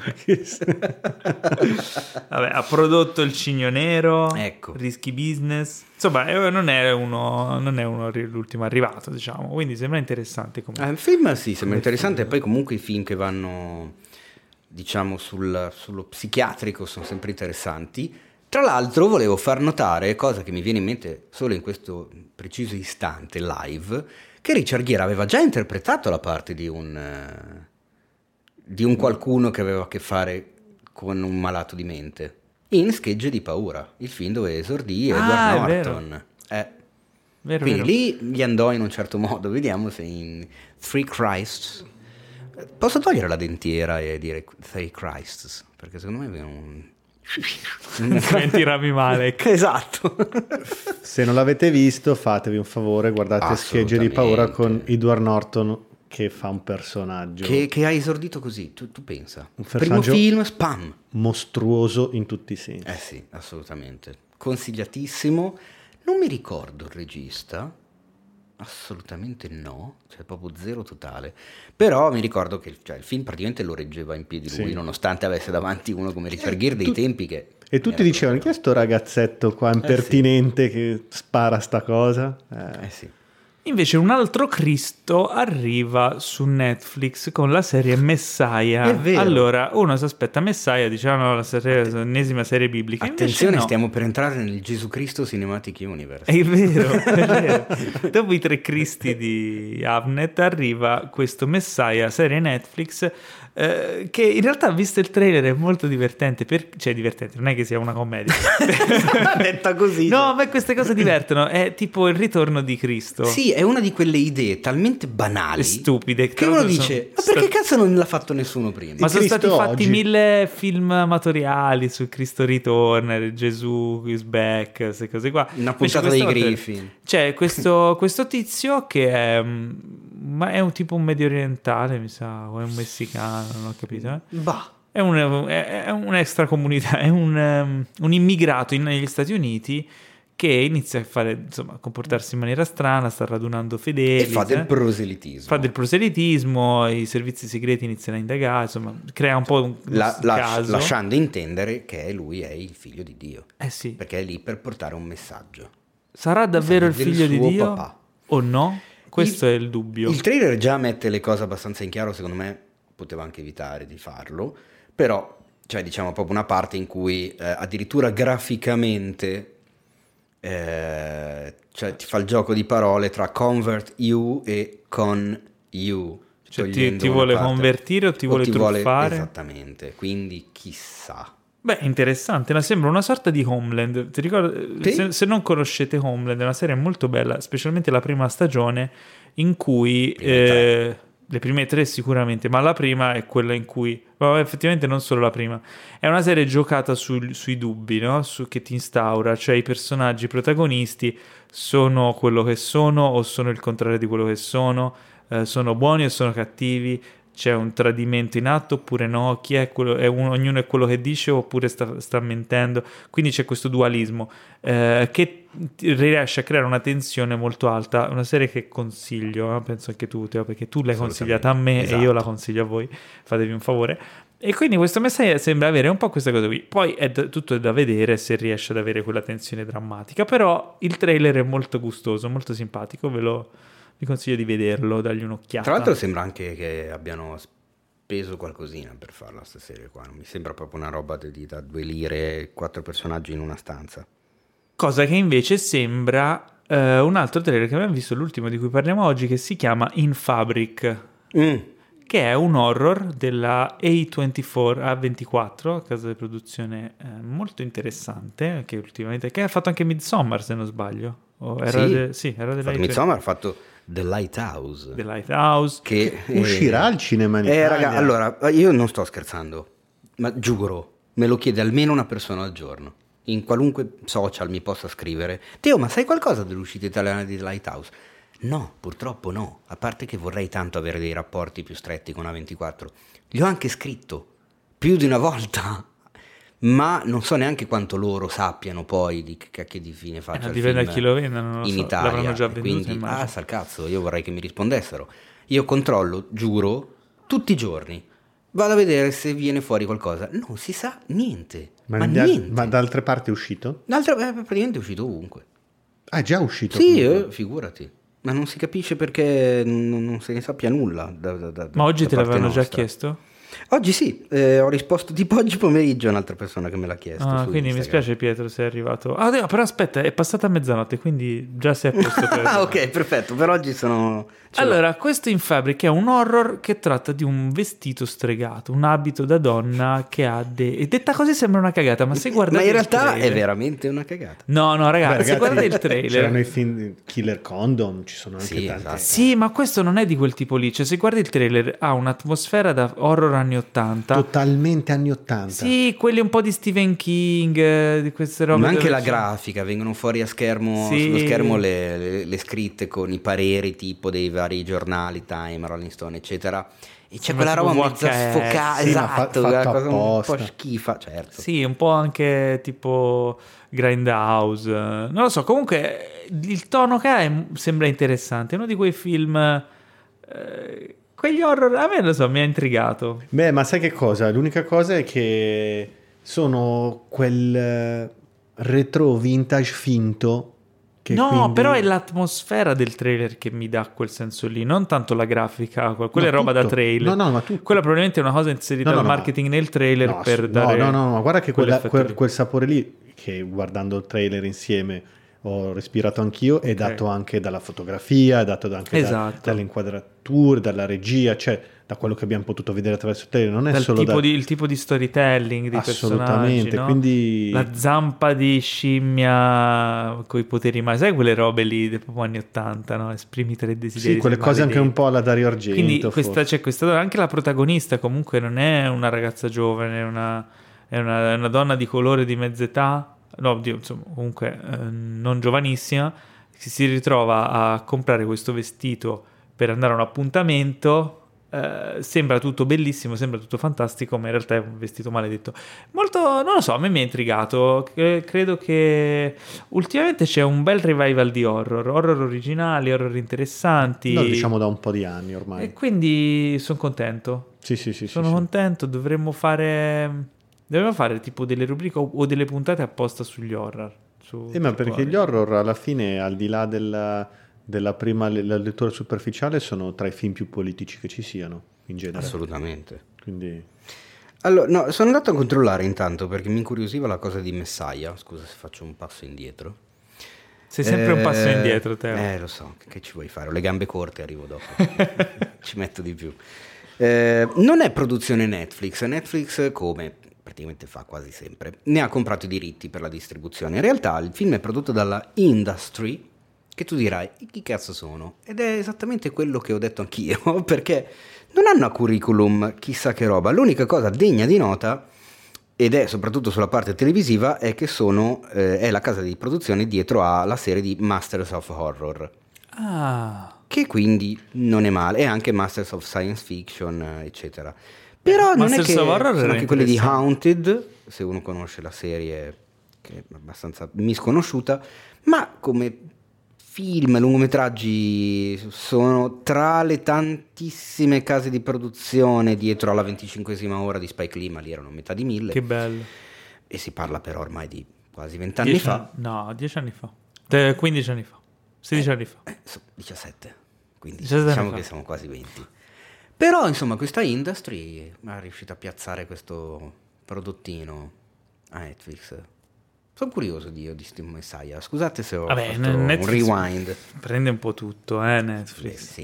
Esatto. Pesca con le bombe. Esatto. Dicevo una volta. Poi quello che viene a galla lo tira su, e a volte c'è la roba bella, ma in mezzo ha un sacco di terra. Dovete affidarvi a qualcuno che vi sappia consigliare cosa andare a ripescare su Netflix. Ma è un casino, di chi ti fidi, dai? Non lo so, ci vorrebbero delle persone che tipo ogni settimana magari vi parlano una o due rette e vi danno un po' di consigli. Ma non saprei chi possa essere. Sarebbe bello se ci fosse un podcast dove c'è qualcuno che parla, non lo so, di cinema e serie TV. Capito, ma Teo, se vuoi fare la gag la devi anche sapere dove interromperla, sennò poi puzza come il pesce. Passiamo alle news. C'è una news che mi ha scaldato il cuore e riempito di gioia. Ed è quasi Natale, dai, ci sta. E spero che sia veri, per poi essere convinto è tutto sul Natale, che quando si avvererà e lo vedrò rimarrò probabilmente deluso. Però tant'è, l'attesa del piacere a volte è essa stessa il piacere, e sto parlando di questo rumor, questa voce di corridoio riguardo allo sviluppo di Ace Ventura 3. Mamma mia. Con Jim Carrey che riprende il ruolo dopo quanti anni? 20 anni e passa? Più di 20, 30 anni? 40, 60 anni, il primo 90, il primo è 92, anni. 90, il primo è 93, il secondo è di lì a poco, quindi... Ma la domanda che mi faccio, visto che chi ascolta il podcast ha la mia refrattarietà verso prima del 94. Sequel in genere, ma il senso di fare un film del genere, cioè quando viene ideato, preprodotto, prodotto, ovviamente lo fanno per fare un sacco di soldi. Esattamente, stavo cercando volevo fare il Foley Artist anche stavolta, ma non avevo delle monetine a disposizione, però ci ho pensato di farlo. Esatto, ma veramente portano più soldi questi film qua che film nuovi in genere. Ma è un dato di fatto. Cioè, è proprio un dato di fatto. Tu guarda. Erano le mie carte di credito, scusa. No, quella sembravano delle carte da poker più che altro, truccate. Sì, è un dato di fatto. Tu guarda, i film che hanno incassato di più negli ultimi 10 anni, i film che hanno incassato di più negli ultimi 20 anni sono sequel, tutti parte di un franchise o di una saga. Gli unici due che si salvano sono Titanic, Avatar, che però diventerà... tra l'altro adesso ce l'avrà, e Frozen, di cui però è appena uscito il 2, quindi che sta già facendo sfracelli. E dal loro punto di vista è normale questa cosa, certo. Guarda anche la Disney, cioè ad esempio l'altro giorno ho letto una roba che mi ha fatto impazzire. La Disney a metà del... no, neanche, questa primavera a un certo punto ha fatto il record, perché è stata la prima grande major con 4 film nello stesso anno che hanno incassato più di 1 miliardo. Il problema è che dopo ha fatto anche il quinto, poi anche il sesto, poi anche il settimo. Frozen è uscito da pochi giorni ed è già a 500 milioni, quindi arriverà al 1 miliardo anche quello, e quindi saremo a 8. E a metà dicembre esce il nuovo Star Wars, che se va molto bene in 2 settimane probabilmente arriva anche a 1 miliardo anche lì. Quindi se il record era 4 film in un anno oltre 1 miliardo, la Disney quest'anno rischia di averne 9. E se guardi quali film sono? I film della Marvel, che sono tutti automaticamente dei sequel, certo. Frozen 2, Aladdin, che è un live action, Il Re Leone, che è un live action, Frozen 2, che è un sequel, Star Wars, che è il 9º film di una saga. E che cosa devo... come fai a dargli torto? Certo. L'anno scorso hanno fatto uscire 2 film originali, Lo Schiaccianoci, per quanto possa essere originale il film sullo Schiaccianoci, e non mi ricordo il titolo italiano, ma era A Wrinkle in Time, che è stato un flop. Entrambi nelle pieghe del tempo, bravissimo, sono andati malissimo tutti e due, ed erano 2 film che non facevano parte di saghe, probabilmente perché in effetti la gente ha bisogno di sicurezza. Che gli devi dire allora? Magari dal punto di vista imprenditoriale, cioè io faccio una roba nuova, non la vede nessuno, faccio il 9º film, il 15º film, il 23º film, faccio tutti il record, e che cazzo vado avanti? Certo, sì, certo, ma certo. Non pensatela sempre dal punto di vista del produttore, mettiamoci nei panni dello spettatore, no? Noi amiamo questi personaggi e vorremmo sempre vederne un po' di più, no? Chi non vorrebbe rivedere Indiana Jones in nuove avventure, oppure Ace Ventura? Cioè Ace Ventura ha avuto solo 2 avventure, volendo tralasciare il cartone animato e altre robacce che sono state fatte, però con Jim Carrey nel ruolo, eccetera, le invenzioni che lui dà al personaggio sul set, eccetera. Se ci fosse un bel sequel, no? Come, cioè, immaginatevi un mondo senza sequel. Ok, noi ci saremmo persi l'ultima crociata, ci saremmo persi il Terminator Padrino parte 2, Terminator 2, Aliens. Ci saremmo persi un sacco di bei film. L'impero, no? Colpisce ancora. L'impero colpisce ancora. Un mondo senza sequel non sarebbe necessariamente un mondo migliore. Un mondo ma io non sto con troppi sequel. Se fossero tutti sequel belli sarebbe un mondo bello, ma io sto sequel brutti sarebbe un mondo. Quindi parliamo di bei film, giustificando le scelte di chi i miliardi. Ma le scelte sono indiscutibilmente economiche. In questo caso Jim Carrey, che accetta di riprendere il ruolo di Ace Ventura, è interessante come cosa, perché Jim Carrey ha avuto un percorso particolare. Ha iniziato come personaggio estremamente comico, commediante, partito dalla TV, diventato attore di strasuccesso, mega star, ha voluto dimostrare... Comico puro, tra l'altro, perché era proprio puro slapstick quello che faceva. Slapstick, demenziale, eccetera.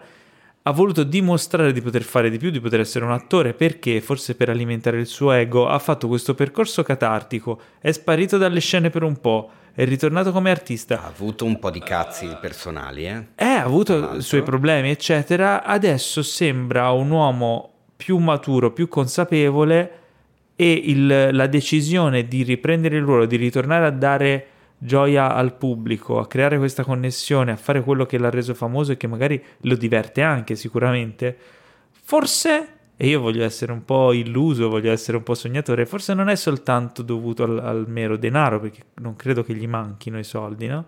Poteva continuare a scegliere progetti particolari, come ha fatto Kidding, la serie, volevo citarlo, serie stupenda, ha già al suo attivo, e che vedremo tra poco, sicuramente prima di questo eventuale Sventura 3, il film di Sonic.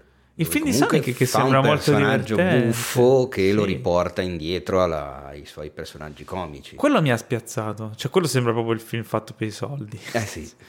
Però poi vedendo il trailer vedi che si diverte, che fa le sue gag, le sue cose, non lo so. Forse vuole riconnettere con i giovani, con i ragazzini di oggi? Non lo so, io Jim Carrey è uno di quelli, diciamo, delle celebrità che seguo anche su Instagram, non so se voi lo seguite su Instagram, no, Twitter. No, è interessante da seguire. È particolare perché lui si è dato alla pittura, dipinge, fa dei disegni assurdi con uno stile particolarissimo, molto cartunesco, ma... feroci contro la politica americana. Lui è ultra anti-Trump, ma lo disegna proprio nel peggiore dei modi, nel peggiore delle situazioni. E non so se vi ricordate, qualche tempo fa venne fuori anche la querelle con Alessandra Mussolini. Sì, mi ricordo. Per un disegno e una dichiarazione che aveva fatto lui, aveva parlato di Mussolini nonno. Episodio che abbiamo notato solo noi in Italia, probabilmente. Sì, certo, infatti poi a lui gli era restato... ricordato. No, gli avevano detto che la Mussolini in Italia si era incazzata e lui aveva risposto che se non gli piaceva il disegno poteva sempre guardarlo a testa in giù, quindi vabbè. Si poteva girare. È diventato molto attivo dal punto di vista sociale e politico Carrey negli ultimi anni e appunto questa sembrava che avesse messo un po' da parte tutto il lato estremamente, diciamo, comico, che riguardava la parte comica ma anche la parte della recitazione stessa, perché fatevi un favore, recuperate il documentario che parla di lui e di come ha affrontato il personaggio di Kaufman in Man on the Moon. Bellissimo. E il documentario è di un toccante clamoroso, cioè Jim Carrey si apre proprio tantissimo e quelli intorno a lui ti raccontano come ha preso il personaggio e come lo ha segnato quel personaggio. Non usciva più dal personaggio. No, ed è da lì che ha avuto un po' un percorso particolare lui. Poi metti anche il fatto della vita privata, di quello che gli è successo.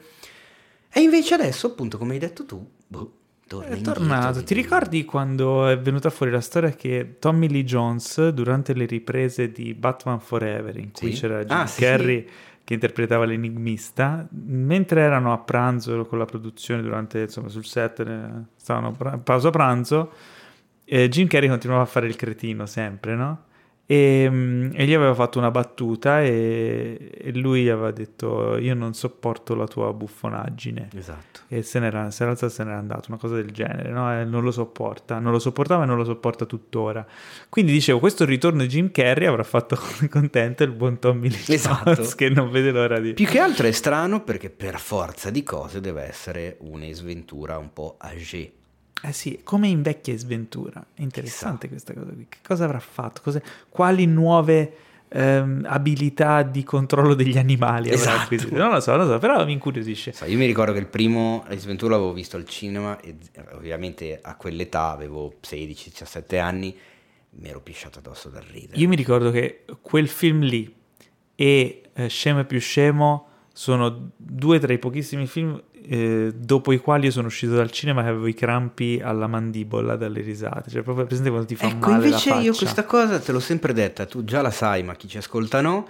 A me Scemo più scemo non mi ha fatto così. Siccome lo ritengo eccessivamente scemo, ecco, molto troppo statunitense, troppo americano. A me non aveva fatto ridere per niente. Perché sono troppo dipende stupidi. Dal mood in cui lo guardi. Questa cosa della lingua appiccicata al ghiaccio, questa cosa dei rumori. Sì, ma poi le scoregge. Cioè proprio comicità di quella, cioè, bassa. Le scoregge non che Sventura abbia comicità alla Woody Allen, voglio dire. Però non lo so, il suo atteggiamento, il suo modo di muoversi, non lo so, c'era un qualcosa di quel personaggio che mi faceva spaccare dal ridere. Clamoroso. Che poi tra l'altro sono usciti uno dopo l'altro, Ace Ventura, The Mask e Scemo più scemo, in quel anno e mezzo Jim Carrey è, come si dice in inglese, skyrocket. Era l'attore più pagato di Hollywood, mi pare, in quegli anni. Comunque, queste news sono tutte di sequel, bene o male, perché abbiamo prima foto dal set di Avatar 2. Ah, è vero! Molto, molto interessante. Hanno frappato. Hanno frappato le scene con le scene live action. Ma io sapevo che hanno frappato il 2. Hanno frappato le scene live action del 2. Solo le scene live action? per la, diciamo, le riprese principali, che poi magari ne devo girare qualcuna in più. Spieghiamo per quelli che parlano un italiano corretto e da Accademia della Crusca, le... e non sono stupidi come noi. Hanno concluso le riprese dal vivo degli attori, quindi questo vuol dire che probabilmente ci saranno altre riprese di motion capture o di cattura del movimento. Guarda che non se ne esce vivi ormai esce. Con comunque sì, ancora faranno delle cose, probabilmente ci saranno dei reshoot, però la foto è interessante perché si vede una piscina gigante in un set in cui c'è una sorta di yacht, di motoscafo grande, che in realtà è attraccato, e questa piscina rappresenta l'hangar interno di una nave più grande che accoglie svariati di questi motoscafi che sono grandi come degli yacht, più delle tipo moto d'acqua, sottomarini e vari personaggi che hanno dei respiratori. Quindi pare che ci sia nel film questo gigantesco ma proprio colossale nave mezzo acquatico, base gigantesca, base su acqua, probabilmente perché grossa parte, vabbè, già si sa, del sequel sarà ambientata in acqua, sott'acqua, e niente, questo si vede, insomma. Un'altra roba colossale di Cameron. Quanto gli piace l'acqua a James Cameron, ma cioè, proprio come i bambini. Pensa se gli piaceva il vino. Farebbe cife ciaffe tutto il giorno James Cameron. Come farebbe? E cife ciaffe. Quando piove, secondo me è uno di quelli che si mette gli stivali di gomma e si butta nelle pozzanghere. Tra l'altro l'immagine è buffa. Il cattivo iconico di questo Avatar 2 sarà una paperella gigante. Questa è una soffiata che io ho appena avuto. Quack, quack. Di quelle gialle, sai, quelle enormi. Sì, gialla, giallissima. Fantastico. Altra news è che è in sviluppo, o almeno così si vocifera, un sequel, anzi no, non si sa se è un sequel o un reboot del Pianeta delle Scimmie. Cioè, ancora. Un reboot sarà assurdo. Sviluppato e diretto da Wes Ball, che aveva fatto Maze Runner.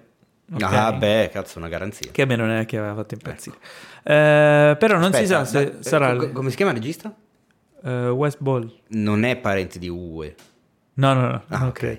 Vabbè. No, perché è scritto Ball come palla. Ball. Vabbè, e lasciamo perdere le battute, che questa cosa può far scaturire. Stai buono. No, allora, buono, diciamo, però... non si sa se è un reboot un'altra volta. Ma perché dei cosi, oppure sia legato alla trilogia The Planet of the Apes, molto interessante, molto bella. Tra l'altro a sorpresa, perché nessuno si aspettava che sarebbe stata una roba figa. Nessuno si aspetta l'Inquisizione spagnola. Dai, questo gelo non me l'aspettavo. Questo mi manca. Dai, Monty Python, ragazzi. È giusto, bravo. Un applauso, bravissimo. Vabbè. Ma di quale film? Non ve lo dico, sono rimasto male. Senso della vita? No, non ve lo dico più. Non parlo più. Ciaffe nell'acquetta, ci scamero.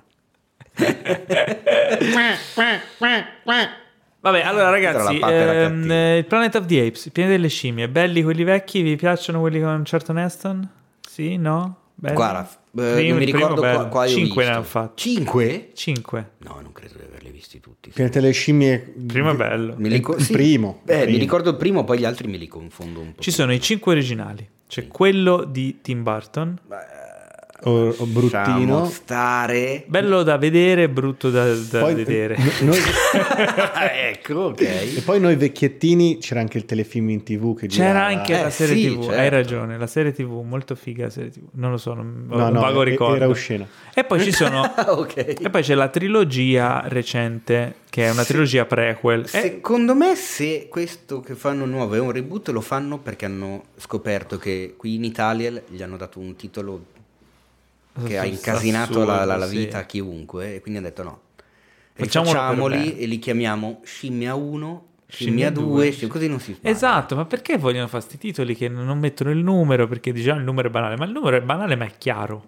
Almeno. Tra l'altro, a proposito di scimmie, avete mai visto Monkey Shine? Bello Monkey Shine, George Romero. Porco cane, che bello terrore. Allora, viene fuori dal nulla, ragazzi. Così, fuori dal nulla, fatevi un favore, andate a vedere Monkey Shine, esperimento del terrore. Il sottotitolo era questo. Sì, era quello. Yes. Sì, ma era quello con lui in sedia a rotelle. Certo. Mamma mia, il protagonista. Io sono quello che lancia ogni tanto le. Sì, esatto. Si è svegliato Pietro. Allora, Pietro, il protagonista di Monkey Shine è un personaggio in sedia a rotelle. Ma perché lo devi dire a lui che è lui che ci ha consigliato il film? Perché lui mi corregge se sbaglio. Okay. A cui viene affidata una scimmia sperimentale che dovrebbe aiutare i disabili. Uno scimpanzé. Piccolo. Tipo quelle che suonano in carillon. Sì, una scimmietta. Una scimmiettina carina, che dovrebbe insomma aiutarlo a fare le varie cose che lui non può fare, perché lui è tetraplegico, proprio muove solo la bocca, tipo Christopher Reeves dopo l'incidente. E quindi che succede? È un horror. Immaginatevi cosa può succedere. Immaginate che qualcosa va storto. Guardatevi Monkey Shine, è veramente figo, di Romero, George Romero. E probabilmente è il film più bello di Romero dove non ci sono i zombie. Direi. Sì, credo. Assolutamente. Quindi se amate Romero ma non amate gli zombie, mi aveva inquietato un casino, adesso me l'hai fatto tornare in mente. Dicevo te, se amate Romero ma non amate gli zombie, guardate, a parte che è una cosa che non può succedere, probabilmente è perché avete visto Monkey Shine. Quindi che ve lo dico a fare. Allora, bene, a questo punto finalmente possiamo parlare del trailer di Black Widow, il nuovo film Marvel Studios.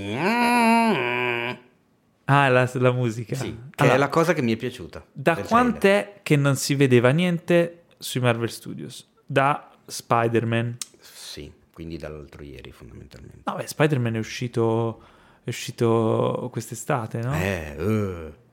Cazzo, non sia mai che ci lasciano più di 3 mesi senza. Ma non era mai successo. Saranno 10 anni che non succedeva una cosa del genere. Guarda, anche stamattina, ieri prima che uscisse il trailer di Black Widow, ero in giro per Milano, ho visto una signora che piangeva all'angolo della strada e gli ho detto: signora, ma cosa c'è? Tutto bene? La signora mi ha detto: insomma, mica tanto. Ho detto: mi dica, signora, sì, confidi con me, si preoccupi. E mi ha detto: ormai sono quasi 4 mesi che non vedo immagini nuove del film della Marvel. Quindi era un problema sentito, effettivamente, questa cosa qua. Vabbè, io un po' ero in ansia. Esatto. Ma anche la signora, guarda, piangeva. Insomma, oggi mi sono svegliato e mi dicono: è uscito il trailer di Black Widow. Poi faccio: come è uscito? Non ci credo, impossibile. Allora, che bello, il mondo è ancora bello. Questo perché non leggi Cinefacts.it, perché il trailer è uscito ieri e noi l'abbiamo dato subito. No, ma quando dicevo oggi mi riferivo a ieri. Certo, chiaro. E quindi niente, questo trailer in realtà poi sono rimasto male perché ho detto: porca miseria, finalmente torna Marvel e Scarlett Johansson a me mi sta su. È vero. È la mia Sandra Bullock. Beh, però c'è Florence Pugh. Puff. Di Midsommar. Come si pronuncia? Che tra l'altro me l'hai fatta riconoscere te. Come si pronuncia il nome? Puff. Per me sarà Florence. Secondo me è più. Però andremo a indagare, sentiremo. Ragazzi, ora vi insegno una cosa. Quando c'è un attore o un'attrice di cui non sapete come si pronuncia il nome, andatevi a vedere le interviste. No, i video in cui si presentano, perché ci sono quei video di Variety o di GQ o di varie testate su YouTube che fanno questi video in cui loro fanno salve, sono Matthew McConaughey e oggi vi racconterò di questo, no? Si presentano Kevin Feige. Salve, sono Kevin Feige e ho fatto i film Marvel. Cioè loro dicono il proprio nome, quindi se lo dice lui sono John C. Reilly. Così ti dico, ero andato a vedere un'intervista di Stanley e Olio, lui faceva hi, I'm John C. Reilly. O era l'intervistatore che in alcuni casi l'intervistatore l'intervistatore che gli diceva hi, sono John C. Reilly. Sono qui con John C. Reilly. E quindi così potrete sapere se lei si chiama Michelle Pugh, Florence Pugh. Però attenzione, allora questo è un ottimo consiglio di Paolo Cellamare e ringraziamolo per averlo elargito a tutti. Prego. Ma tutto questo consiglio non vale nel caso di Jake Gyllenhaal o di Ray Fiennes. No, proprio di Jake Gyllenhaal, perché il caro Jake è uno stronzo, è un simpatico stronzone. Scusa, ma allora insultalo. E ogni volta che qualcuno pronuncia il suo nome in qualunque modo, lui dice che la pronuncia è esatta. Perché lo fa apposta, esatto. Ma tu devi vedere lui quando si autopronuncia. E ancora oggi, secondo me, nessuno sa bene bene come si pronuncia il suo cognome, ma lo fa apposta e si diverte e lo ammette, cioè lo dice proprio così, lo dichiara. Ma lui credo che si chiami quando si nomina da solo, dica Jake Gyllenhaal. Però ha detto che originariamente andrebbe pronunciato Jake Gyllenhaal. Esatto. E io sono più per la G dura che per la G dolce. Io più per il G. A me piace il G. Anche a me piace di più il G. Ma noi stavamo parlando su Florence, io direi stavamo parlando di Black Widow. Allora, onestamente vi dico la verità. Ora si fa... provato, ho visto, ho capito. Mi sembra più interessante di Captain Marvel, considerando eroina al femminile. Però diciamo che di tutti i personaggi è quello che mi interessava meno. Sì, diciamo che per sopportare un film del genere di eroina ce ne sarebbe bisogno, ma non quel senso. Non esagerare. No, vabbè, dai, sto esagerando. È uno spy movie, ricorda un po' Atomica Bionda e Red Sparrow. Sì, con Red Sparrow condivide esattamente le inquadrature di quando lei entra, ma anche in con Atomica Bionda, ma identiche, cioè nel senso è la stessa location e l'hanno inquadrata nello stesso modo, ma sono volute. E questa roba qua non lo so perché dovrebbero, cioè tra l'altro Red Sparrow racconta di una spia russa con Jennifer Lawrence, il film non è granché però c'è Jennifer Lawrence. E a proposito di spia russa, perché devi fare, cioè è uguale, poi vi faccio vedere, se voi andate a vedere, secondo me c'è già qualcuno su YouTube da qualche parte che ha fatto il confronto, il raffronto delle immagini con il montaggio, mettendo da una parte Red Sparrow, dall'altra come si chiama? Black Widow. Tra l'altro Red Sparrow, Black Widow, cioè c'è tutto un gioco qua, esatto, di rimandi. Nel cast c'è anche Rachel Weisz, esatto, il premio Oscar Rachel Weisz, attenzione, che recentemente abbiamo visto nella Favorita. Esatto, bravissima lei. E David Harbour. Eh sì, ovvero Hellboy e Hopper di Stranger Things, che fa questo personaggio, questa sorta di super, di Capitan Russia, sì, la risposta sovietica a Captain America, Red Guardian, ok. E dovrebbe esserci anche l'apparizione di Robert Downey Jr., ma a quanto pare non si sa in che termini, perché il film è un prequel. No, il film è un prequel, cioè è un sequel, ma è un prequel, è un midquel. Me l'hanno scritto sulla pagina ed è un termine che ho adorato e ho subito fatto mio. Perché Black Widow è collocato temporalmente dopo gli avvenimenti di Captain America Civil War, ma prima di Avengers Infinity War. Perché incasinare così? Cioè tra le due guerre. Non lo so, io sinceramente non so neanche perché lo facciano, visto che... vabbè, è un po' inutile visto che ha fatto quasi 3 miliardi di incassi, l'hanno visto quasi tutti, ma facciamo finta di niente. Visto che si sa cosa succede a Vedova Nera in Avengers Endgame, ma perché adesso mi devi far vedere un film ambientato molto prima? Cioè, che cacchio me ne frega a me? Cioè, così, di base. Sicuramente c'è qualcosa che si ricollegherà a qualche altra cosa. Ci anche sarà perché in teoria questo dovrebbe essere. Probabilmente lancerà un nuovo personaggio, forse il personaggio di Florence Pugh. Florence Pugh, che è la sorella, tra l'altro. Che la sorella diventerà la nuova Black Widow nei prossimi film. Tra l'altro, se non vado errato, e dati i mesi che sono passati, non credo di stare andando errato, ma questo è il primo film della famosa fase 4. Esatto. E che quindi dovrebbe cominciare a mettere le basi per un qualcosa.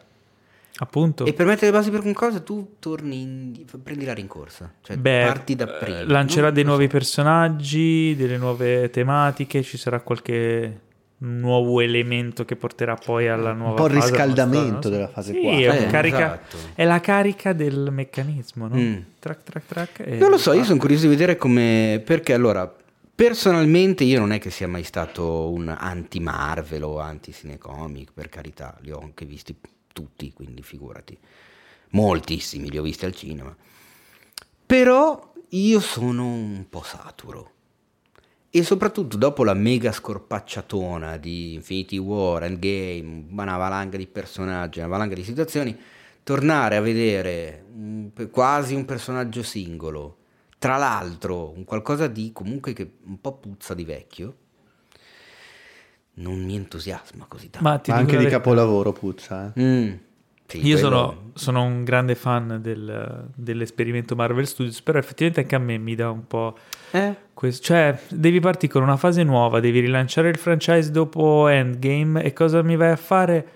Black Widow. Cioè, non lo so, anche a me. Sono sicuro che prima dell'uscita riusciranno a farci salire l'hype in qualche modo. Quello sono sicuro che avranno qualche asso nella manica, ce l'avranno.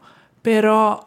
boh, non lo so, effettivamente questo trailer non sconvolge, però siamo anche sotto promozione di Star Wars, quindi potrebbe non essere una mossa non calcolata, no? Non distraiamo troppo da Star Wars che sta per uscire, poi a gennaio facciamo... il film esce a maggio, quindi... ad aprile in Italia e a maggio negli Stati Uniti. Ok, quindi fine aprile, inizio maggio, quindi aspettiamoci a febbraio un trailerone bomba all'inizio del vero battage con anche perché in questa fase 4 sappiamo che arriveranno una valanga di personaggi nuovi e che rivedremo, in teoria, a quanto hanno detto, ci sarà il sequel di Black Panther, il sequel del Dottor Strange, che io sto aspettando proprio da morire, è il mio preferito, non vedo l'ora di vedere di nuovo Doctor Strange. Ah, ok, non pensavo parlassi di Black Panther.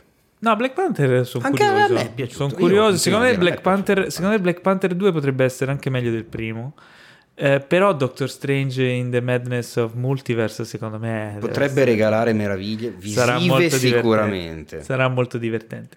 E poi c'è Benedict Cumberbatch, che ricordiamo presente, perché non l'abbiamo detto prima, adesso mi viene in mente, ma nel 1917 di Sam Mendes c'è un signor cast, perché c'è Benedict Cumberbatch, c'è Colin Firth, c'è quel gran figo di Andrew Scott, attore inglese di cui si parla sempre troppo poco, che è Moriarty, per chi ha visto la serie Sherlock. Ah, fighissimo lui. Che io adoro tantissimo lui. Andatevi a recuperare in qualunque modo possiate farlo un suo monologo, si chiama Sea Walls, cioè mura marine, non so come altro tradurlo. O guarda i muri.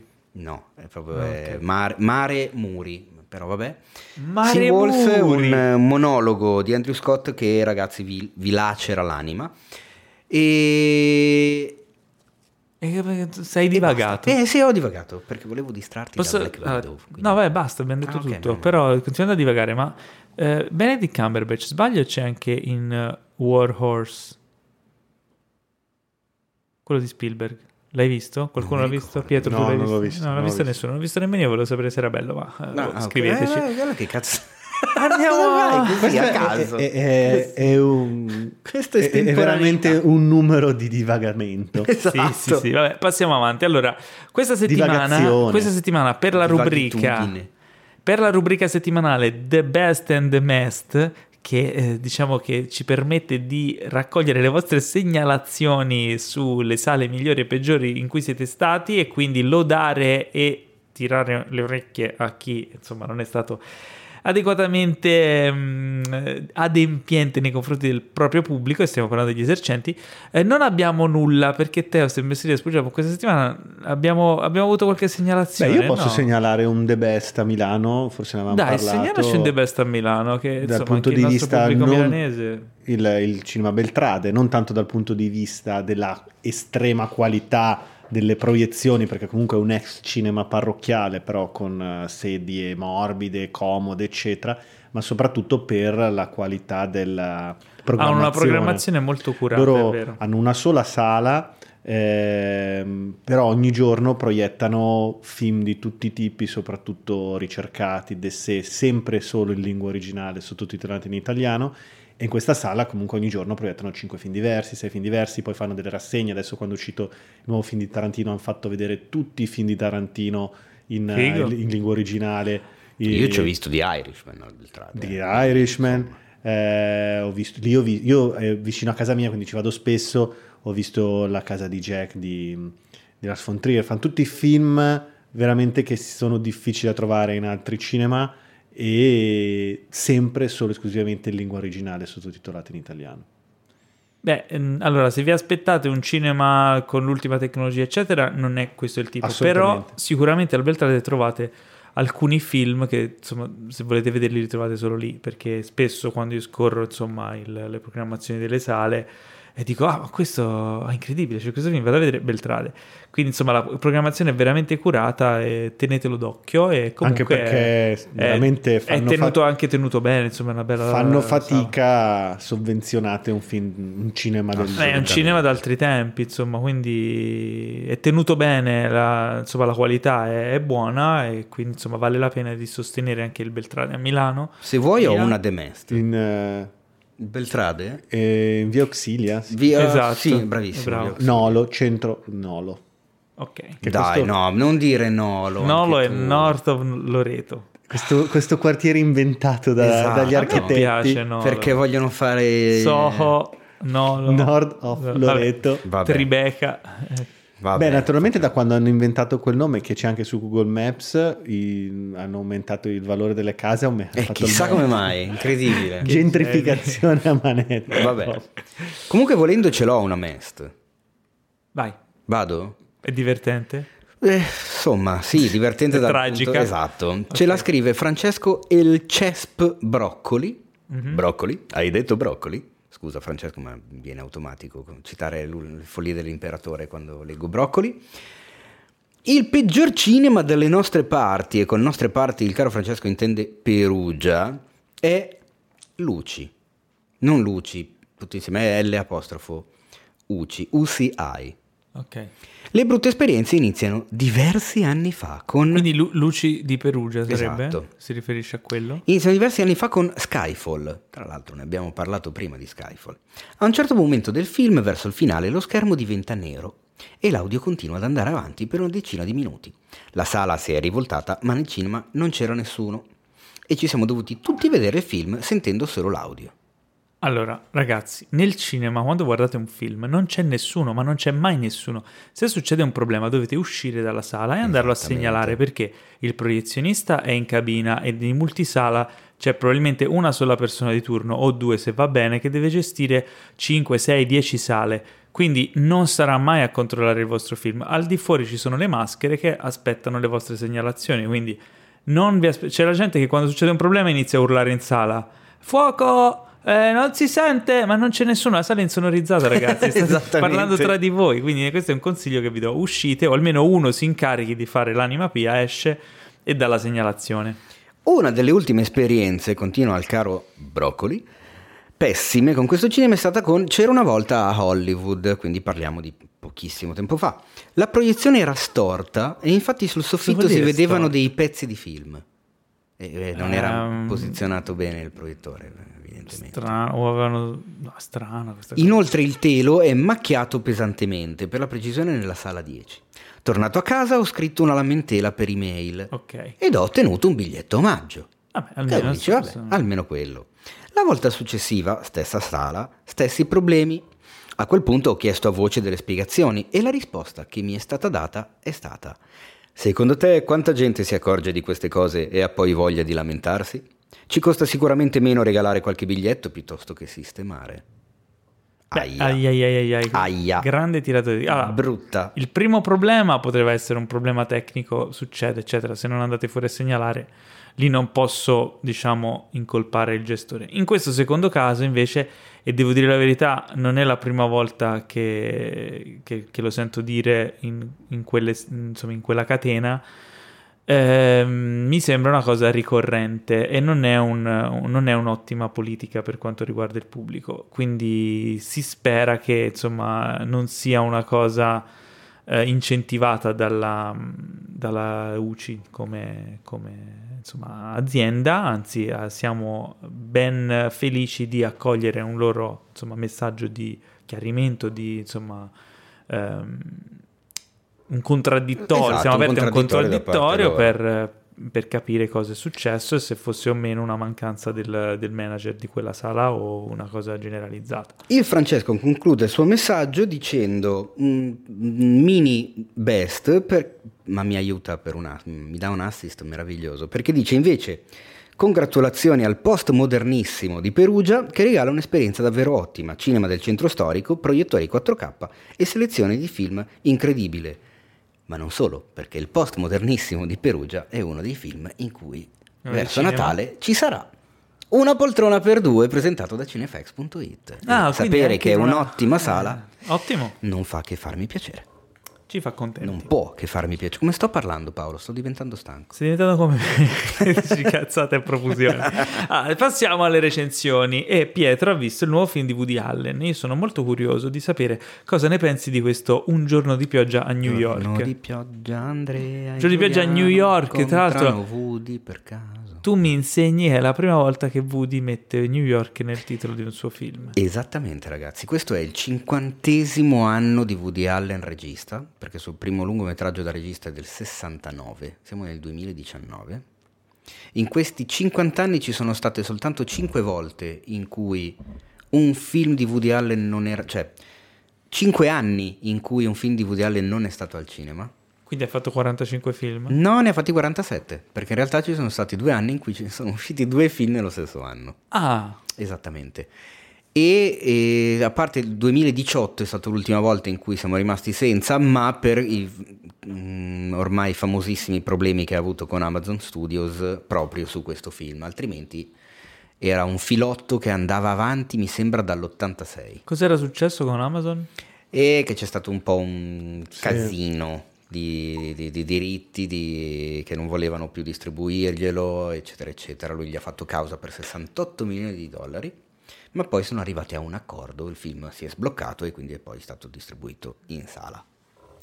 E devo dire che, come ama definire mia sorella queste tipologie di film, tua sorella, salutiamo tua sorella, tra l'altro salutiamo Agnese, esatto, che dovrebbe spingersi un po' di più nel coraggio di scrivere articoli per Cinefet, lo farà. È un film classicamente di Woody Allen, un film coperta, di quelli che... cioè, scusa, spiega. Aspetta, fin coperta che sono... ti danno sicurezza, che ti metti la copertina sul divano, perché sono i film che ti aspetti da Woody Allen, la tipologia di film che ti aspetti di Woody Allen quando fa delle commedie alla Woody Allen. Ovviamente non è uno stile praticamente sempre. Sì, non è lo stile Match Point, non è lo stile di Rational Man, che sono 2 grandi film. Questo è un film che ti dà quello che ti aspetti di avere. Io adesso quindi mi immagino... è assolutamente piacevole ogni tanto andare al cinema vedendo qualcosa che ti aspetti di vedere. Mi immagino te che sei andato lì col borsone, sei arrivato, sei tirato fuori con il Blade. Esatto. Però attenzione, perché sei entrato in un campo minato. Mm-hmm. Perché prima hai fatto lo stesso discorso, ma al negativo, quando parlavi dei sequel. Esatto, perché cosa succede? Che i sequel secondo me non ti danno quella novità di trama rispetto al mondo in cui si trovano. Quindi poi ci sono sequel che mi piacciono, ovviamente, per colpisci ancora, Terminator 2, Aliens. In questo caso qui sono tutti film diversi, non sono dei film che sono uno il sequel dell'altro, però sai che ti aspetti un certo tipo di dialoghi, un certo tipo di personaggi che ridicoli, ti aspetti vediamo che cosa mi tira fuori di psicanalitico, vediamo che parte della società di americana oggi ci vuole descrivere Woody Allen. Quindi diciamo che vai pure con le difese abbassate senza aspettarti colpi bassi di un certo tipo e ne torni a casa felice di aver partecipato a una cosa che è un po' a casa tua, no? La storia è quella di questo ragazzo che, tra l'altro, secondo me, ovviamente Timothée Chalamet è Woody Allen da giovane, perché ha questo cappello lunghiccio un po' alla Woody Allen quando era giovane, fa un personaggio intellettuale fuori dalla società che non riesce a integrarsi nel mondo in cui si trova. Tra l'altro figlio di ricchissimi di New York che viene invitato a queste feste a cui non vuole andare. È un po' un viaggio dell'eroe in un giorno di pioggia a New York. Ci sono dei personaggi, non facendo spoiler, che fanno molto ridere. C'è un Jude Law imbolsito, imbruttito, che ho fatto fatica a riconoscere. Addirittura? Sì, forse è colpa mia, però veramente ci ho messo ma quello è Jude Law, mi sono accorto dopo un po'. E c'è tanta tanta psicanalisi come sempre nei film di Woody Allen. Ci trovo molte delle cose che succedono a noi tutti i giorni nelle relazioni d'amore, nelle relazioni con le persone, quindi... E poi diciamo una cosa che a Paolo farà sicuramente piacere, c'è soprattutto in questo film la presenza dell'angioletto. Oh Gesù mio. Hai già capito di chi sto parlando. Chi è l'angioletto? È il Fanny. Perché l'angioletto? Perché lei è un angiolettino da proteggere, da coccolare. Ma mi fa addormentare solo... No, io vedere... è non lo so, The Neon Demon di Refn mi ha creato questa sorta di affetto paterno, questa cosa molto... A me mi fa venire i palletico. Tanto a te è piaciuto The Neon Demon? A me molto. A me è piaciuto da impazzire. So che non è molto amato. A lui no. So che non è molto... Fotograficamente è mostruoso. Ma a me è piaciuto tutto. E mi è piaciuto... Messaggi. Io mi sono comprato la Steelbook senza averlo visto, fidandomi del trailer, e l'ho visto 3 volte in 2 giorni. No, le prime 2 volte da solo, la terza ho detto chiacchi, guardalo anche tu. Sì, guarda, sì, non è bello dire che qualcosa fa cagare. Poi ho visto The Neon Demon. Devi dire mi fa cagare al limite. Comunque, tornando al film di Woody Allen, lo consiglio proprio se uno vuole passarsi un'ora e mezza piacevole, facendosi 2 risate, 2 pensieri. Ci sono dei dialoghi molto belli. Non è il capolavoro di Woody Allen, però è assolutamente piacevole, consigliato. Fotografia? Fotografia molto bella, di Storaro. Esatto, e lì volevo arrivare. Sì. Di Storaro! Sì, ma credo sia, se non il quarto, il terzo film che fanno insieme. Ma dai, molto bella. Sì, sono e tra l'altro Storaro ha iniziato, grazie a Woody Allen, a lavorare sul digitale. Ma dai. Forse La ruota delle meraviglie era il primo film che Storaro faceva in digitale con Woody Allen. Ma non vorrei dire pirlate, forse quello appena prima. Beh. Comunque sì, insomma, ecco, sono il caro autore della fotografia, come vuole essere chiamato Storaro, che ricordiamo è uno di quelli che, così, per dirne soltanto uno, è quello che ha fatto la fotografia di Apocalypse Now. Esatto. Solo uno a caso. E anche di un tot di film di Bertolucci, però, insomma. E comunque niente, no, la fotografia veramente bellissima, cioè sei proprio... Cioè io... Chi è stato a New York si rivede molto in queste situazioni, questi loft, perché comunque è ambientato nel di alta borghesia newyorkese, alta borghesia, che ambientino, upper class newyorkese da Upper East Side e produzioni cinematografiche, quindi ci sono questi... Aspetta, però spiega perché produzioni cinematografiche, perché io so a grandi linee bene o male la storia, però perché lei, l'angelino, l'angioletto deve fare l'intervista a un regista molto molto famoso di cui lei è super appassionata, e fa questa intervista in questo hotel. Questo regista è un regista che fa film d'essè particolari, non particolarmente facili, non per il grande pubblico, ricercati. Lei lo ama questo regista, lo intervista, ma proprio nella fase di chiusura della post-produzione del film, quindi lei viene invitata dal regista a vedere come viene chiuso questo film, viene invitata dei party, quindi entra un po', ci sono questi 2 jet set, quello dell'alta borghesia e quello diciamo degli artisti, perché poi c'è anche un artista dentro il film, oltre al quindi regista. Insomma ti cala in questi ambienti. Esatto. E Timothée Chalamet e Selena Gomez in tutto ciò, perché ricordiamo che c'è anche Selena Gomez in questo film. Esatto. Criticatina all'inizio quando venne fuori che fu scritturata per Woody Allen. Secondo me è molto in parte per il personaggio che deve fare lei. E funzionano, cioè devo dire che secondo me rappresentano tutti e 3 gli attori, anche l'angioletto da proteggere, rappresentano molto bene diverse realtà di giovani uomini e donne americane, perché sono di 3 realtà completamente diverse. L'angioletto è in realtà vive in un viene dall'Arizona, quindi assolutamente sì, viene anche presa in giro dalla Gomez, il personaggio della Gomez, come se fosse veramente una sorta di Vaccara che... beh, esatto. Con tutto il bene, però quello esatto. sono, Questa discriminazione. No, non è discriminazione, mi è capitato far ridere dirla così, però ho vissuto 3 mesi un pezzo in Arizona e insomma ho avuto a che fare con un po' di gente della zona e del Texas, quindi ecco, sono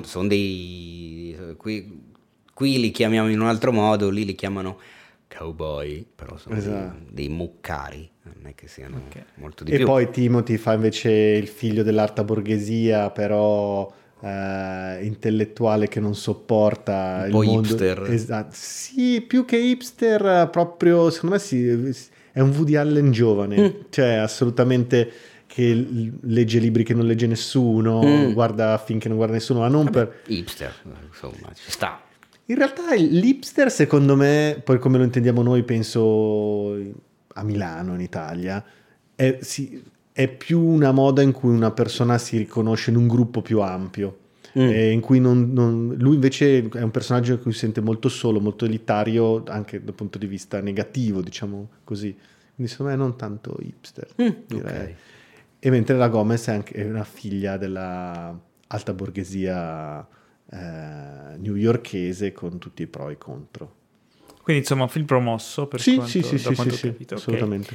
Invece io ho visto Western Stars, il film di Bruce Springsteen, di e con, cioè diretto, prima volta che dirige, in realtà co-dirige, perché è diretto da lui e insieme a Tom Zimmy, che è il regista dei suoi video da molti anni. Il film, in realtà io mi aspettavo qualcosa di diverso, onestamente. Sono andato in sala pensando che fosse, dal trailer pensavo fosse un ibrido tra performance, documentario e storytelling. In realtà è proprio una mega performance di tutto l'album nuovo, l'album Western Stars. Però in una chiave particolare. È un film che non mi ha deluso, però chiaramente dovete essere abbastanza fan di Bruce Springsteen, cioè se non vi piace Bruce Springsteen non fa per voi. Loro allestiscono in questo fienile dell'Ottocento, che hanno nella loro proprietà, un fienile di legno gigantesco, di quelli proprio da film western, immenso, dentro vuoto, allestiscono il palco, 30 elementi di orchestra, luci, camere, regia, tutto un setup da concerto, con l'acustica di questo fienile di legno, che c'è un'acustica particolare molto figa, e fanno una performance di tutto l'album. Prima di ogni canzone c'è una sorta di sequenza video in cui lui spiega a suo modo, racconta cosa ha suscitato da cosa è scaturito quel brano, la scrittura, il tema e la storia, che cosa rappresenta, cosa gli comunicava a lui e cosa vuole comunicare al pubblico, in una sorta di, insomma, sequenza di immagini evocative, lui che va nei vari posti, appunto, questi posti rurali americani di cui parlavamo per Vaccari, cose, cioè, lui che guida, però riesce a toccare dei temi comuni un po' a tutti, no?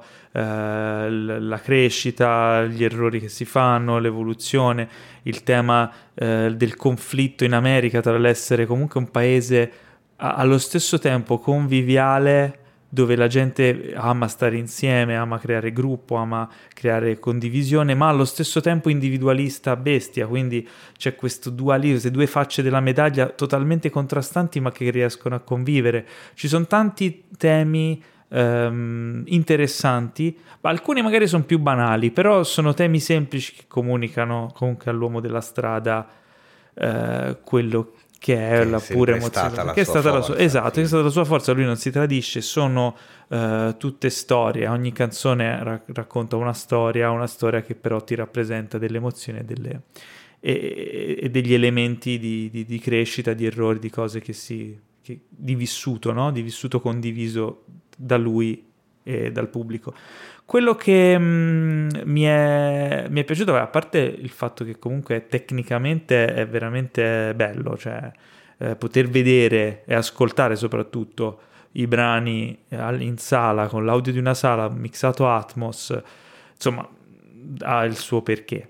Ho apprezzato che, vabbè, io ho visto, è in versione originale, quindi ascolti la sua voce che racconta gli intermezzi tra una canzone e l'altra, dove spiega i temi.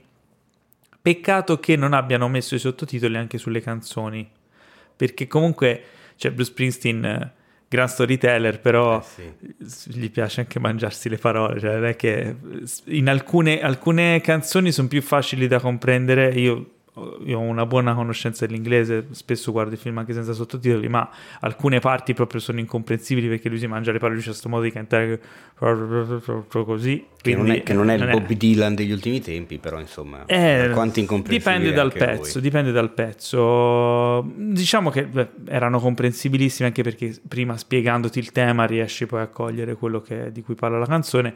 Però alcuni passaggi, insomma, avere avuto i sottotitoli anche in inglese con proprio il testo, il lyrics della canzone sotto, sarebbe stato di aiuto. È una scelta chiaramente della distribuzione italiana, però comunque diciamo che se siete fan di Bruce Springsteen è una bella esperienza. Può essere ripetitivo come meccanismo, perché alla fine di questo si tratta, di un concerto, è come andare a vedere un concerto. Io mi aspettavo qualcosa di diverso e quindi forse a un certo punto, specialmente verso l'inizio, l'ho trovato un po' ripetitivo, poi mi sono lasciato abbandonare, proprio mi sono abbandonato, ecco, all'ascolto, mi sono rilassato, non ho pensato più a cosa stavo vedendo, cioè al fatto che quando sei in sala ti aspetti un certo tipo di spettacolo, e devo dire che me lo sono goduto, devo dire che qualcosa mi ha lasciato, mi ha comunicato, quindi insomma una bella esperienza, un'esperienza anche diversa da fare in sala. E questo era Western Stars di e con musiche di Bruce Springsteen.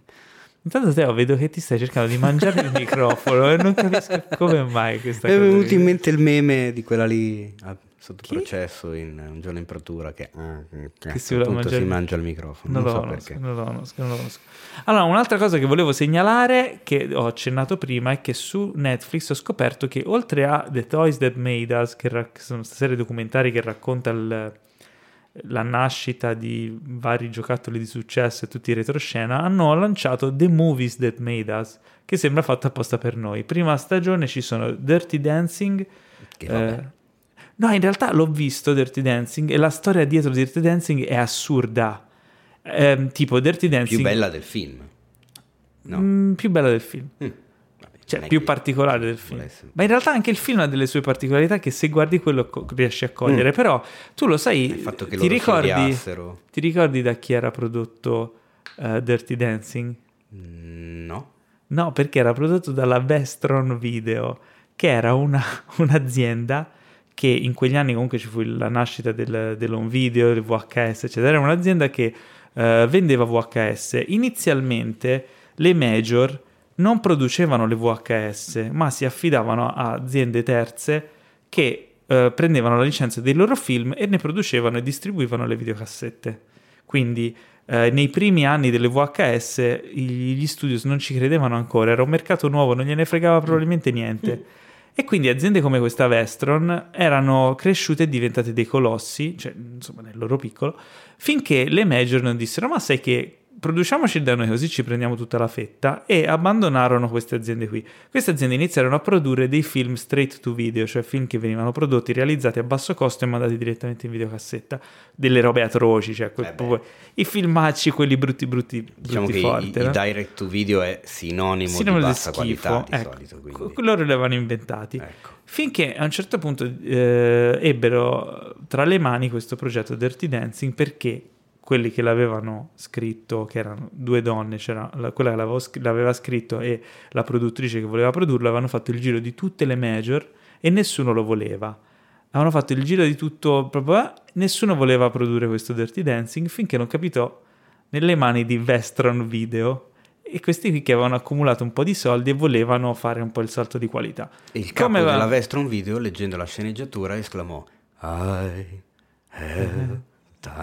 non è andata così, non è stata per niente semplice. Guardatevi The Movies That Made Us, primo episodio di Dirty Dancing, poi c'è Ghostbusters, Die Hard, E non mi ricordo se ce n'è anche un altro nella prima stagione. Io ho visto il primo episodio, molto molto interessante. Ho iniziato a vedere Ghostbusters, anche quello super interessante. Direi che fa il caso nostro perché parla di cinema. Sono curioso più che altro di sapere. Allora, Dirty Dancing effettivamente so abbastanza poco, so le infatti cose più note, è per quello, come il fatto che non si volessero proprio così tanto bene Patrick Swayze e...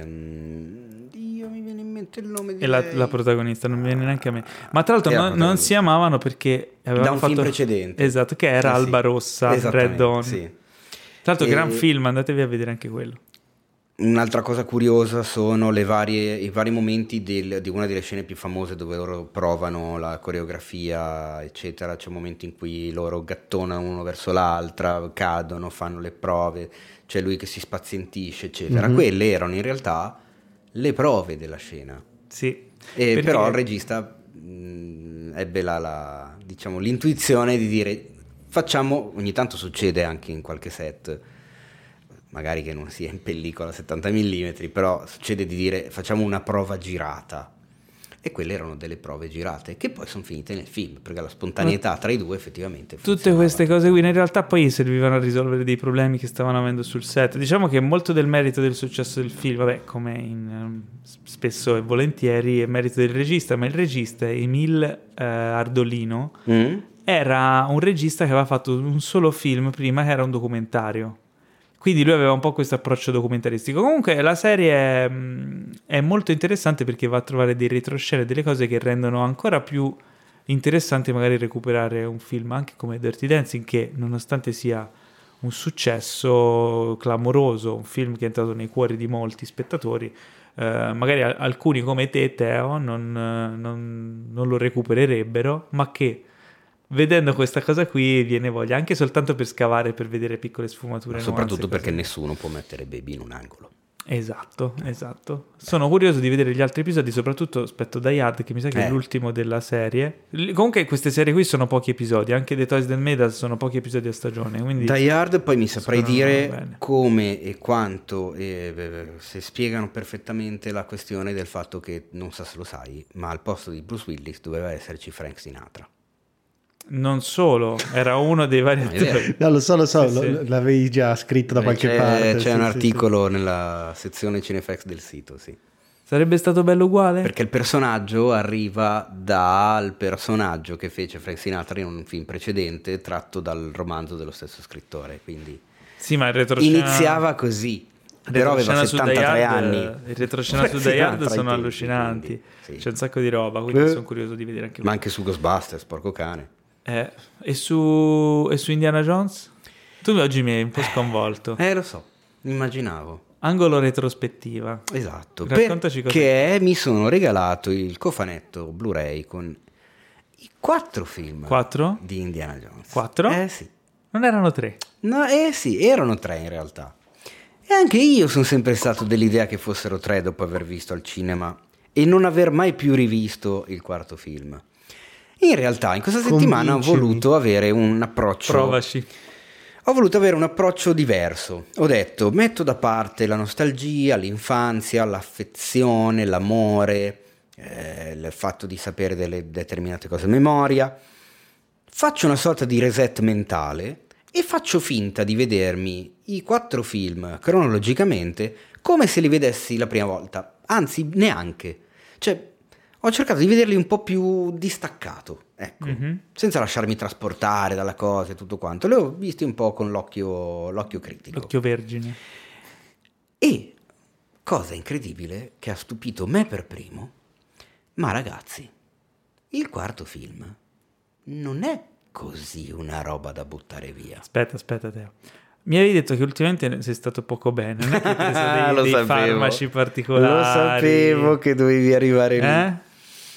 Allora, questo benedetto teschio di cristallo ha le sue pecche, sicuramente. Ha una fotografia strana, nonostante si tratti di Janusz Kaminski. Comunque è un film di Spielberg a tutti gli effetti, perché ha tutti i nomi della classica cinematografia di Spielberg. Capito, c'è la Kennedy e Marshall in produzione, lui alla regia, Michael Kahn al montaggio, John Williams alla musica, Janusz Kaminski alla fotografia, cioè c'è proprio la troupe classica. Però dai, gli animaletti in CGI, le robe, dai, il frigorifero. Ha delle pecche, il frigorifero su tutte, va bene. Però, innanzitutto diverte. Riguardatelo, fidati, ci sono un sacco di cose divertenti. C'è Indiana Jones più anziano che si comporta non come quello che vuole fare il giovane, ma come quello che ha qualche anno in più, e quindi già è una cosa da non sottovalutare, perché secondo me quando tutti noi l'abbiamo visto al cinema ci immaginavamo un sequel dell'Ultima Crociata, ma erano passati più di 15 anni e non poteva essere. Era normale che non io non l'ho quello. Visto, non l'ho mai non l'hai visto, visto, non l'ho mai visto. Quindi che cos'è? Cioè, non è un sequel dell'Ultima Crociata? Sì, sì, ma... sì, lo è. Però non è, cioè, non è stato è, girato senso... così breve tempo come è passato dai Predatori d'Arca Perduta al Tempio Maledetto all'Ultima Crociata. Beh, ma è passata una vita in mezzo. Chiaramente Indiana Harrison Ford era un filino più vecchiato, un po' più cicciotto, eccetera. Però ha l'atteggiamento, cioè il professore Henry Ford nel film è effettivamente un uomo di quell'età, non fa finta di non averla. Chiaro, ci sono delle scene in cui comunque si comporta da Indiana Jones, l'avventuriero, esatto, sì. Stupisce Shia LaBeouf che fa la diciamo la Shia no Shia LaBeouf no Shia LaBeouf. Questo l'ho sentito in una puntata di Family Guy dei Griffin, è un originale detto da Peter Griffin e lo chiamava Shia. Vedremo. Ma questa cosa è da chiarire, comunque va bene. E insomma, io mi ricordo che ero uscito dal cinema con un ricordo orrendo. Ci ho sempre scherzato su da tutta la vita, era uno di quei film che secondo me non esistono, un po' come i famosi tre di Guerre Stellari degli anni 90-2000. In realtà, rivedendolo, senza l'atteggiamento da oh mio Dio cosa sto guardando, mi è piaciuto meno dei 4 Indiana Jones e il Tempio Maledetto. No, vabbè. Sì, no, ragazzi, Teo, le cose vanno dette come stanno. Allora, ragazzi, Teo ci ha lasciato purtroppo sue facoltà mentali sono indiscutibilmente compromesse. Sono pronto a continuare questo discorso, perché io lo sapevo che sarebbe andata così. Io sono venuto qua apposta perché sapevo che avrei trovato un muro di gomma. No, un muro di chiodi ti trovi davanti. Allora, ragazzi, Tempio Maledetto ha una marea di problemi. È un film molto bambinesco. Bravissimo, esatto, ma neanche è proprio infantile. Sì. Anche il modo di porre le cose, le gag, questa azione che non finisce mai. Sai perché? Cioè, è una scena dopo l'altra, una scena dopo l'altra. Sai qual è, secondo me, il ricordo che noi della nostra generazione abbiamo di quel film, magari non avendolo visto per anni e quindi l'abbiamo un po' mitizzato, è che proprio perché è un film infantile era molto apprezzato dai ragazzini giovani. Quando eravamo ragazzini ci è piaciuto un botto. Ma scusa, a tanti ragazzini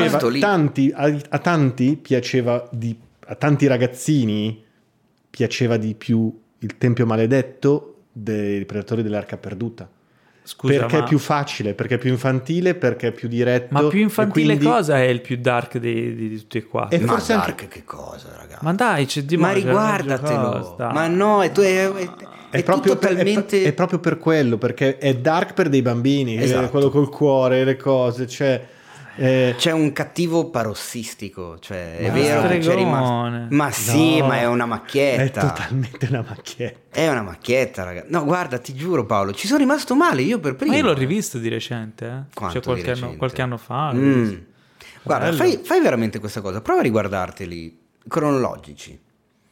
Quando esce chiaramente 5. Diciamo che li riguarderò prima del 5. Di base c'è da dire che invece I Predatori dell'Arca Perduta è un capolavoro, un signor cazzo di film, è una roba, cioè tornando a quello che era quando uscì, innanzitutto c'è un Harrison Ford in mega forma, è vero che arrivava da una fila di film invidiabili, cioè giusto per dirne un paio, Guerre Stellari e Blade Runner, ma è di un figo clamoroso, cioè è una di quelle robe che dici mamma mia, poi che bell'uomo è un, tra l'altro quello è uno dei film che avevamo citato in un podcast passato quando avevamo parlato degli incipit dei film che sono quasi dei cortometraggi, no? Sì. L'inizio dell'arca perduta è un cortometraggio. È un cortometraggio, c'è un'introduzione del protagonista che è meravigliosa perché lo vedi ma non lo vedi, cioè non lo vedi mai in faccia fino a quando decidono di fartelo vedere in faccia. È tutto retto da Alfred Molina che fa... Esattamente, e te lo fanno entrare in un certo modo il faccione di Harrison.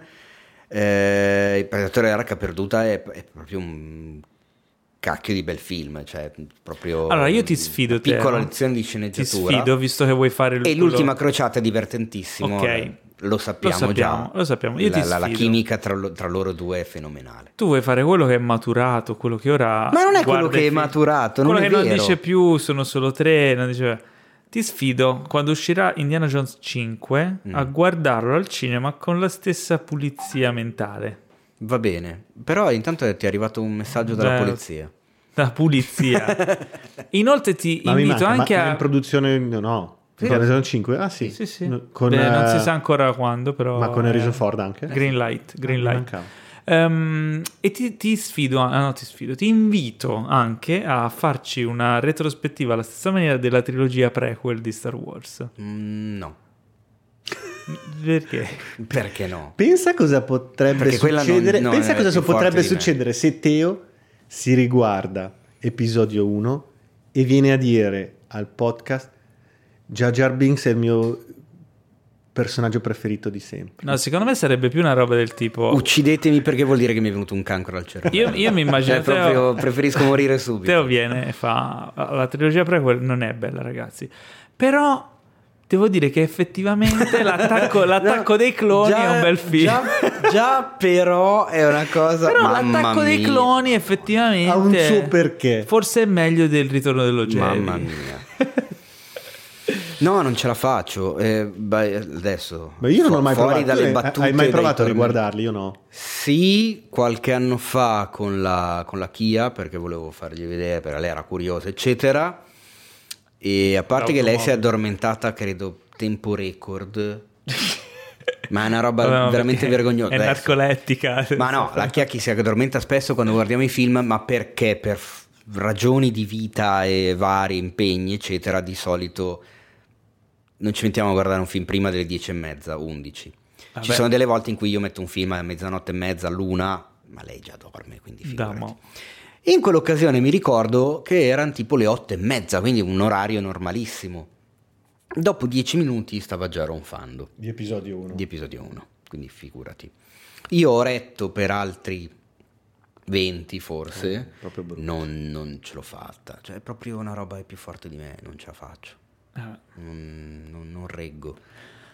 E invece c'è questa hype che sta salendo per manca poco, effettivamente. Manca pochissimo, ragazzi. 12 giorni. Tra l'altro, quando è che andate a vederlo voi? Il 17 o il 18, non mi ricordo. Dimmelo, scusa. Ma vado la mattina, tipo. Anch'io. Aspetta, tu a che proiezione vai? Perché... Non vado all'Arcadia, però. Ah, se no ci non vado proponeva la situazione degli Avengers. No, non vado all'Arcadia per un solo motivo. Mi dispiace, però purtroppo all'Arcadia hanno questa politica sui film in lingua originale che ne fanno tipo una proiezione a un orario impossibile di un giorno impossibile.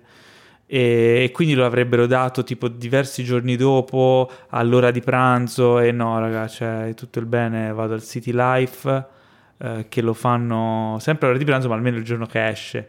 E quindi comunque... No, non è vero, avevamo guardato, io lo vedo prima di te e io lo vedo il 18, quindi è impossibile. Non credo. Sì.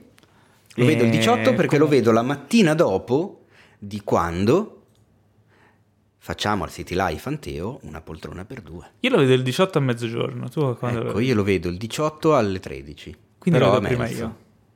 Lo vedo prima io e vicino a casa. Però non me lo puoi spoilerare. No, perché sarò in sala, tu sarai in sala quando, quindi non. No, io volevo vederlo a Melzo, anche perché è una tradizione vedere. Chi viene a vederlo alle 12 al City Life Anteo il 18, sì. Scusa, ma dormi lì a questo punto? Sei lì dalla sera prima. Ah, è vero.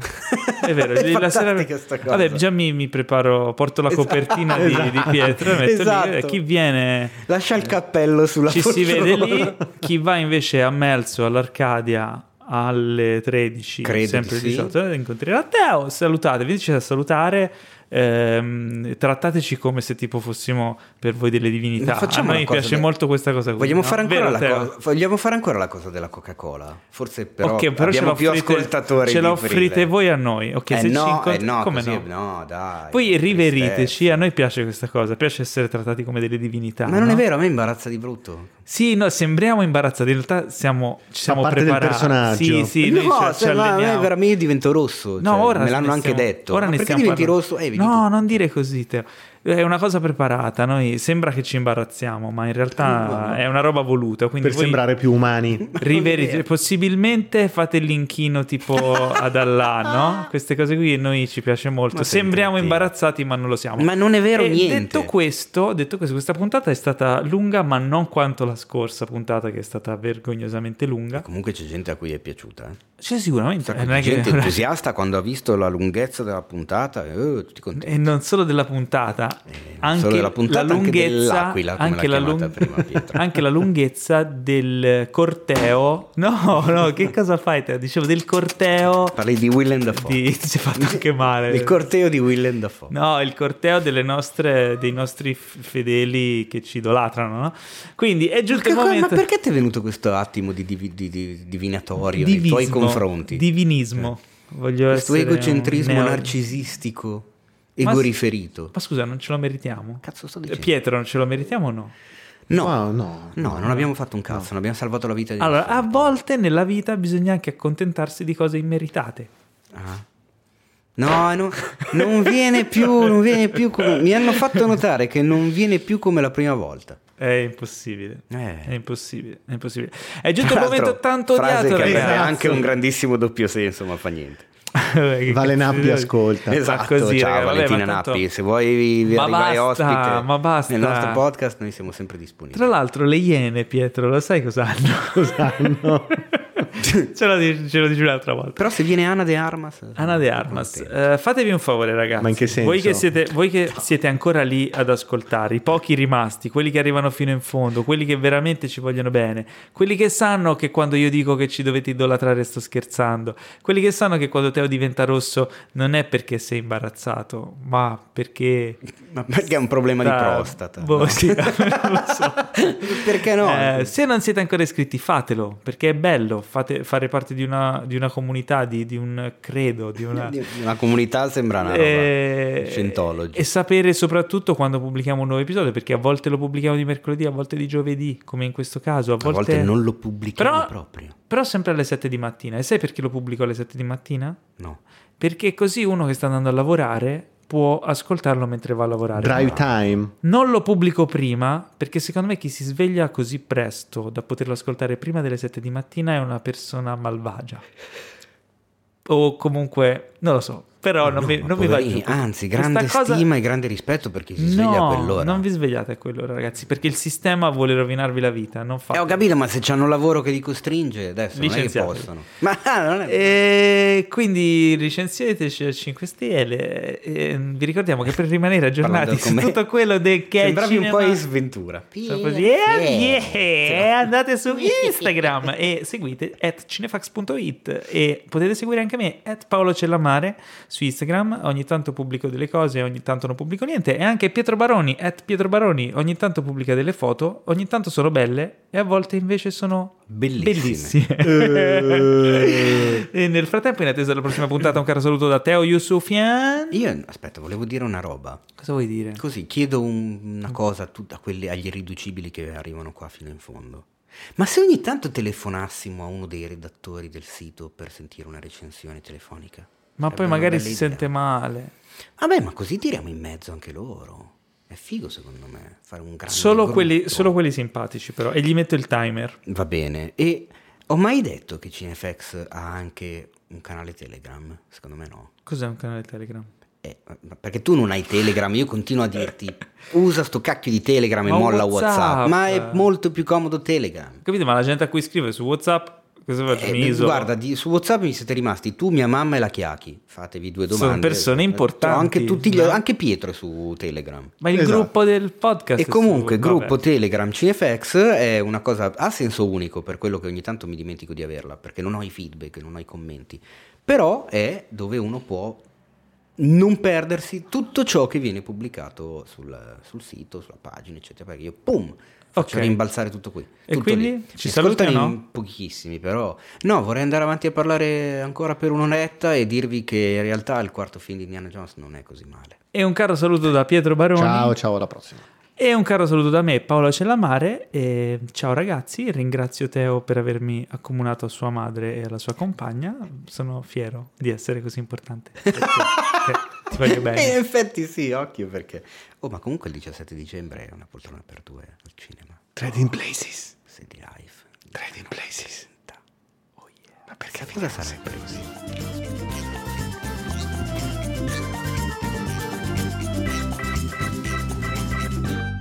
Questo podcast è stato presentato da The Best Blend.